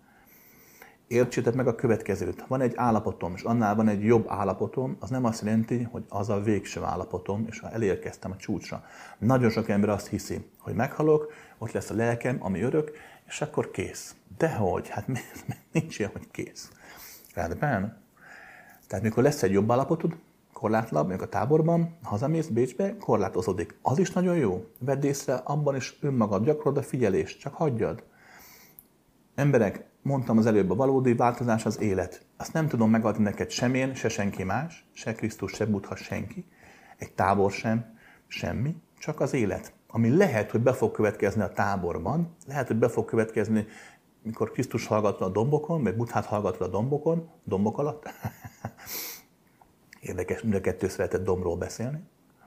Um, vagy lehet, hogy akkor, mikor otthon ülsz, és épp állsz a sorban a Lidlben, vagy nem tudom melyik bécsi nagy közérben, és hirtelen ott lesz, és végtelenné válsz, és hú, oké, és mennünk kell. Ugye utolsó kérdést mondom, és akkor mehetünk. 2 óra 13 perc? Ó, jó vagyok. Kedves Krisztián, ezt már hagyjuk benne, hogy lássák, hogy egy pokolgép van a hasamban. Azt szeretném kérdezni, hogy más is érdekel, hogy lehet a Földet elhagyni. Beszéljünk a Földön kívüliekről, lakható bolygókról, de az ember megfagy, elhagyja a bolygót. Lélekben utazunk és megtestesülünk, vagy a belső Földből érkeznek az idegenek? És olyan fejletlenek az univerzumon, hogy el sem képzeljük. Fényekről beszéltünk, az utazás rettenesen hosszú és veszélyes. A következő dolgot el tudom neked mondani, amit saját magam tapasztaltam, láttam, megjöttem, nem biztos, hogy igaz, illetve ha igaz is, a téma annyira szertágazó, hogy nem biztos, nem fogom tudni megemlíteni az összes vetületét így 7 és fél percben. Az univerzum zseniális találmány, ugye hatalmas tér, ugye a tér ugye mi hát a semmi, de hát ez nem igaz, mert azért a tér egy, egy önmagában visszatérő valami, aminek a határait, a nem létező határait önmaga. Mindegy. Lényeg a lényeg, hogy a tér ugye nem létezik, de nekünk az illúzió miatt kell, ezért hatalmas távolságok vannak. Amúgy, aki az univerzum szerkezetét képes átlátni, az meglepő szimmetriákat fedezhet fel benne, mintha csak bizonyos galaxisok, halmazok több száz millió tükrözné magát. Érdekes. A csillagászok régóta, aki elmeri mondani, régóta gondolkodik, régóta rágódnak ezen, hogy az univerzum érdekes dolgok, érdekes tükröződéseket mutat. Ahogy a kvantumfizika elég jól ö, kapizsgálja a lényeget, meg a felszínt, és a lényeget is, foglalkoz le nyugodtan. A következőt vettem észre. Vannak olyan UFO jelenségek, római egyes, ami, ami abszolút földi eredetű mm, szerkentyűk, titokban fejlesztett apróságok. Római kettő. Láttam olyan idegeneket is, akik, akik, akik erről a földről, tehát ezen a földön léteznek, csak egy más dimenziós vetületben. Magyarán nem fényérmek távolságát teszik másik bolygóról, hanem átütik a teret. És bekapcsolja az űrhajóját a maga földjén, és megjelenik ezen a földön. Most nagyon, nagyon sarkosan, nagyon bután beszélek, de a lényege ez, oké? Okay? Három, láttam olyat is valóban, akik, akik akik erre képesek voltak univerzumon belül. Ahogy én észrevettem, vannak olyan csomópontok, nevezzük így, a térben. Na, a tér az nem üres, tehát üresnek látjuk, de nem az. Volt a kép, amikor, amikor az egész folyamat beindul, egy univerzum beindul, akkor általában elkezd így nyúlni. Ez nem jó szó, de nem tudok rá jobbat, csak a példakedvére mondom, mint amikor a pizzát nyújtod a tésztát. Uh, ahogy nyúlik, nyúlik a tészta, olykor-olykor egy-egy luk megjelenik benne. Ezek az univerzumban létező lyukak. Ezt úgy képzeld el, hogy aki ezt képbe van és tudja, az ezen a lyukon keresztül át tud menni egy másik felette kinyújtott tésztába, magyarán tud a térben, az illúzió térben úgy haladni, hogy nem kell neki megtenni fényéveket, hanem nulla időben úgymond tud a térben haladni. Láttam ilyet. Um, Oké. Okay. Római 4. A belső földről én úgy nem tudok. Tehát van, van, van létező, tehát vannak olyan barlangrendszerek a földben, nevezzük így, illetve vannak bizonyos, bizonyos ö, élő lények így a föld alatt, de például ezt a sokak által emlegetett ilyen nagy, több százmilliós városokat, ahol a mindenféle szürkék, fehérek, fényesek, feketék, zöldek, sárgák laknak, a csúcsfejlett hiper-szuper technológiákkal, ezt én nem láttam. De lehet, hogy van, de nem, nem láttam ilyet. Oké. Okay. A római öt. Én, úr, én, én, én űrhajó nélkül szoktam utazni, hogy így fogalmazzak, de nem mindig sikerül nekem sem. Egyrészt, mert annyira nem érdekel. Másrészt, másrészt meg, meg sokszor az, hogy van a testkilépés, tudod, szokták ezt emlegetni, az ember elhagyja a testét, ami nem igaz, de maradjunk ennél. Én ezt relatív meg tudom csinálni, gyakoroltam sokat, de, de nem érdekel annyira, spontán szokott most már történni, spontán, nem is olyan rég, egy hónapja, másfél hónapja volt is egy, sőt egy hónapja volt kb. Pont itt aludtam, itt a kanapén, álltam mögött nem látsz, van egy kanapé, és arra keltem föl, hogy, hogy, hogy itt, itt, itt lebegek így a testem mellett. És akkor kilebegtem, átmentem az ablakon, tök jó pofa, de, de bennem is volt, és most mond, tényleg vissza, bennem is volt, hogy, hogy kimenjek a csillagok közé, és emelkedtem úgy fölfelé. De, de ezt valahogy megragadta valamilyen figyelmet itt, és, és, és nem, és aztán fel is keltem. Tehát nekem sem mindig sikerül, de azért a rutin meg az évek száma emiatt van tapasztalatom így utazással, de, de nem vagyok akkor nagy hipervándor, hogy stabilan mondhassam neked azt, hogy bármikor elugrok az Alpha Centaurira. Már csak azért is, mert a tér teljesen más. Gyakran elmondom a kurzuson, meg a tartó testlépős kurzust, hogy, hogy gyerekkor, gyerekkorom, mert fiatal voltam, amikor sikerült, és elkezdtem menni ki az űrbe, és felnéztem a, a világűrbe, és azt láttam, hogy a hold de ott kerestem, hát, és a hold nem volt a helyén, hanem egy ilyen spirálgalaxis volt ott, nagy, nagyon nagy. És azt is hittem, hogy úristen, csak álmodom, átvertem magam a testlépéssel, és aztán kiderült, hogy nem. Egyszerűen csak a térérzékelés más, és az a galaxis tényleg ott volt a hold helyén, csak 3500 fényével arrébb. Csak a tudat teljesen máshogy fogja fel a teret. A tudat számára a tér az nem távolság, ezt nehéz elmagyaráznom, de de az nem távolság, hanem a tér az csak egy ecset, meg a vászom. Na, tehát lényeg a lényeg, hogy, hogy én így szoktam. Ha egyszer úgy alakul, valakinek vannak jó kapcsolat az ufokkal, és el tudna vinni esnek egy körre az űrhajóval, nagyon szívesen elmennék. De csak egy körre hoznak vissza. ne pedig értegyek a kitömött földlakó Ajé Budha, valamelyik ufónak az űrhajóján, mint Han Solo emlékeztek?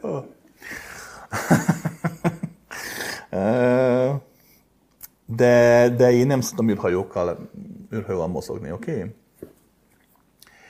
Amúgy pedig római hét. Vannak olyan lények az univerzumban, fogalmazunk így, akik, akiknek van fizikai megtestesülése is, de összességében a fókusza nem fizikai dimenzióban van.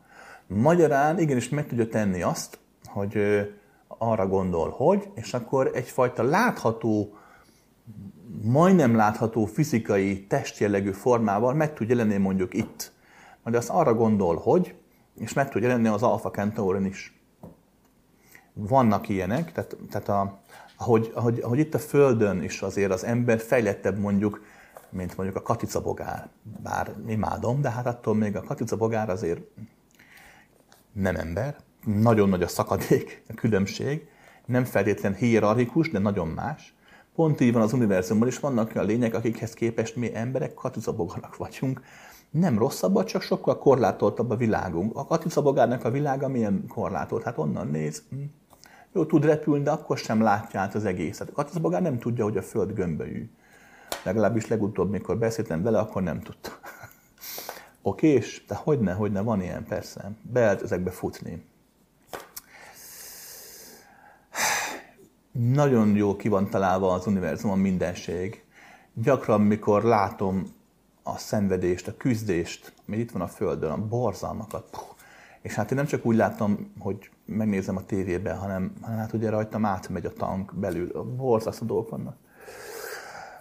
Um, de, de mindig, amikor itt szétnézek, így kiemelkedek ebből az egész aktuális borzalomból, akkor meg tudom látni azt, hogy mennyire zseniális az univerzum a maga borzalmával. Hát, majd ha egyszer úgy alakul, kimész a csillagok közé, azok a hihetetlen erők, hát a nap melege, az, az, az, hát csak egy, egy, egy öngyújtó a valódi hatalmas dolgokhoz, egy fekete lyuk, ami amúgy nem fekete, én láttam, ilyen nagyon érdekes színei vannak. Uh, milyen hihetetlen, hogy, hogy egy ilyen nagyon elképesztő erővel, surlódással és egy ilyen nagyon, nagyon különleges hangjellegű, ami hasonlít amúgy az ommogáshoz, csak végtelen szólamú, hogy darál és pusztít mindent. Elképesztő erők vannak pusztulásban, de mégis elképesztő erők vannak a szépségben, a, az életben. Hogyha valaki csak az életre képes fókuszálni, a szépségre, az se rossz, de akkor meg, fog, meg fogsz kicsit törni, mikor a borzalmakat is meg fogod élni.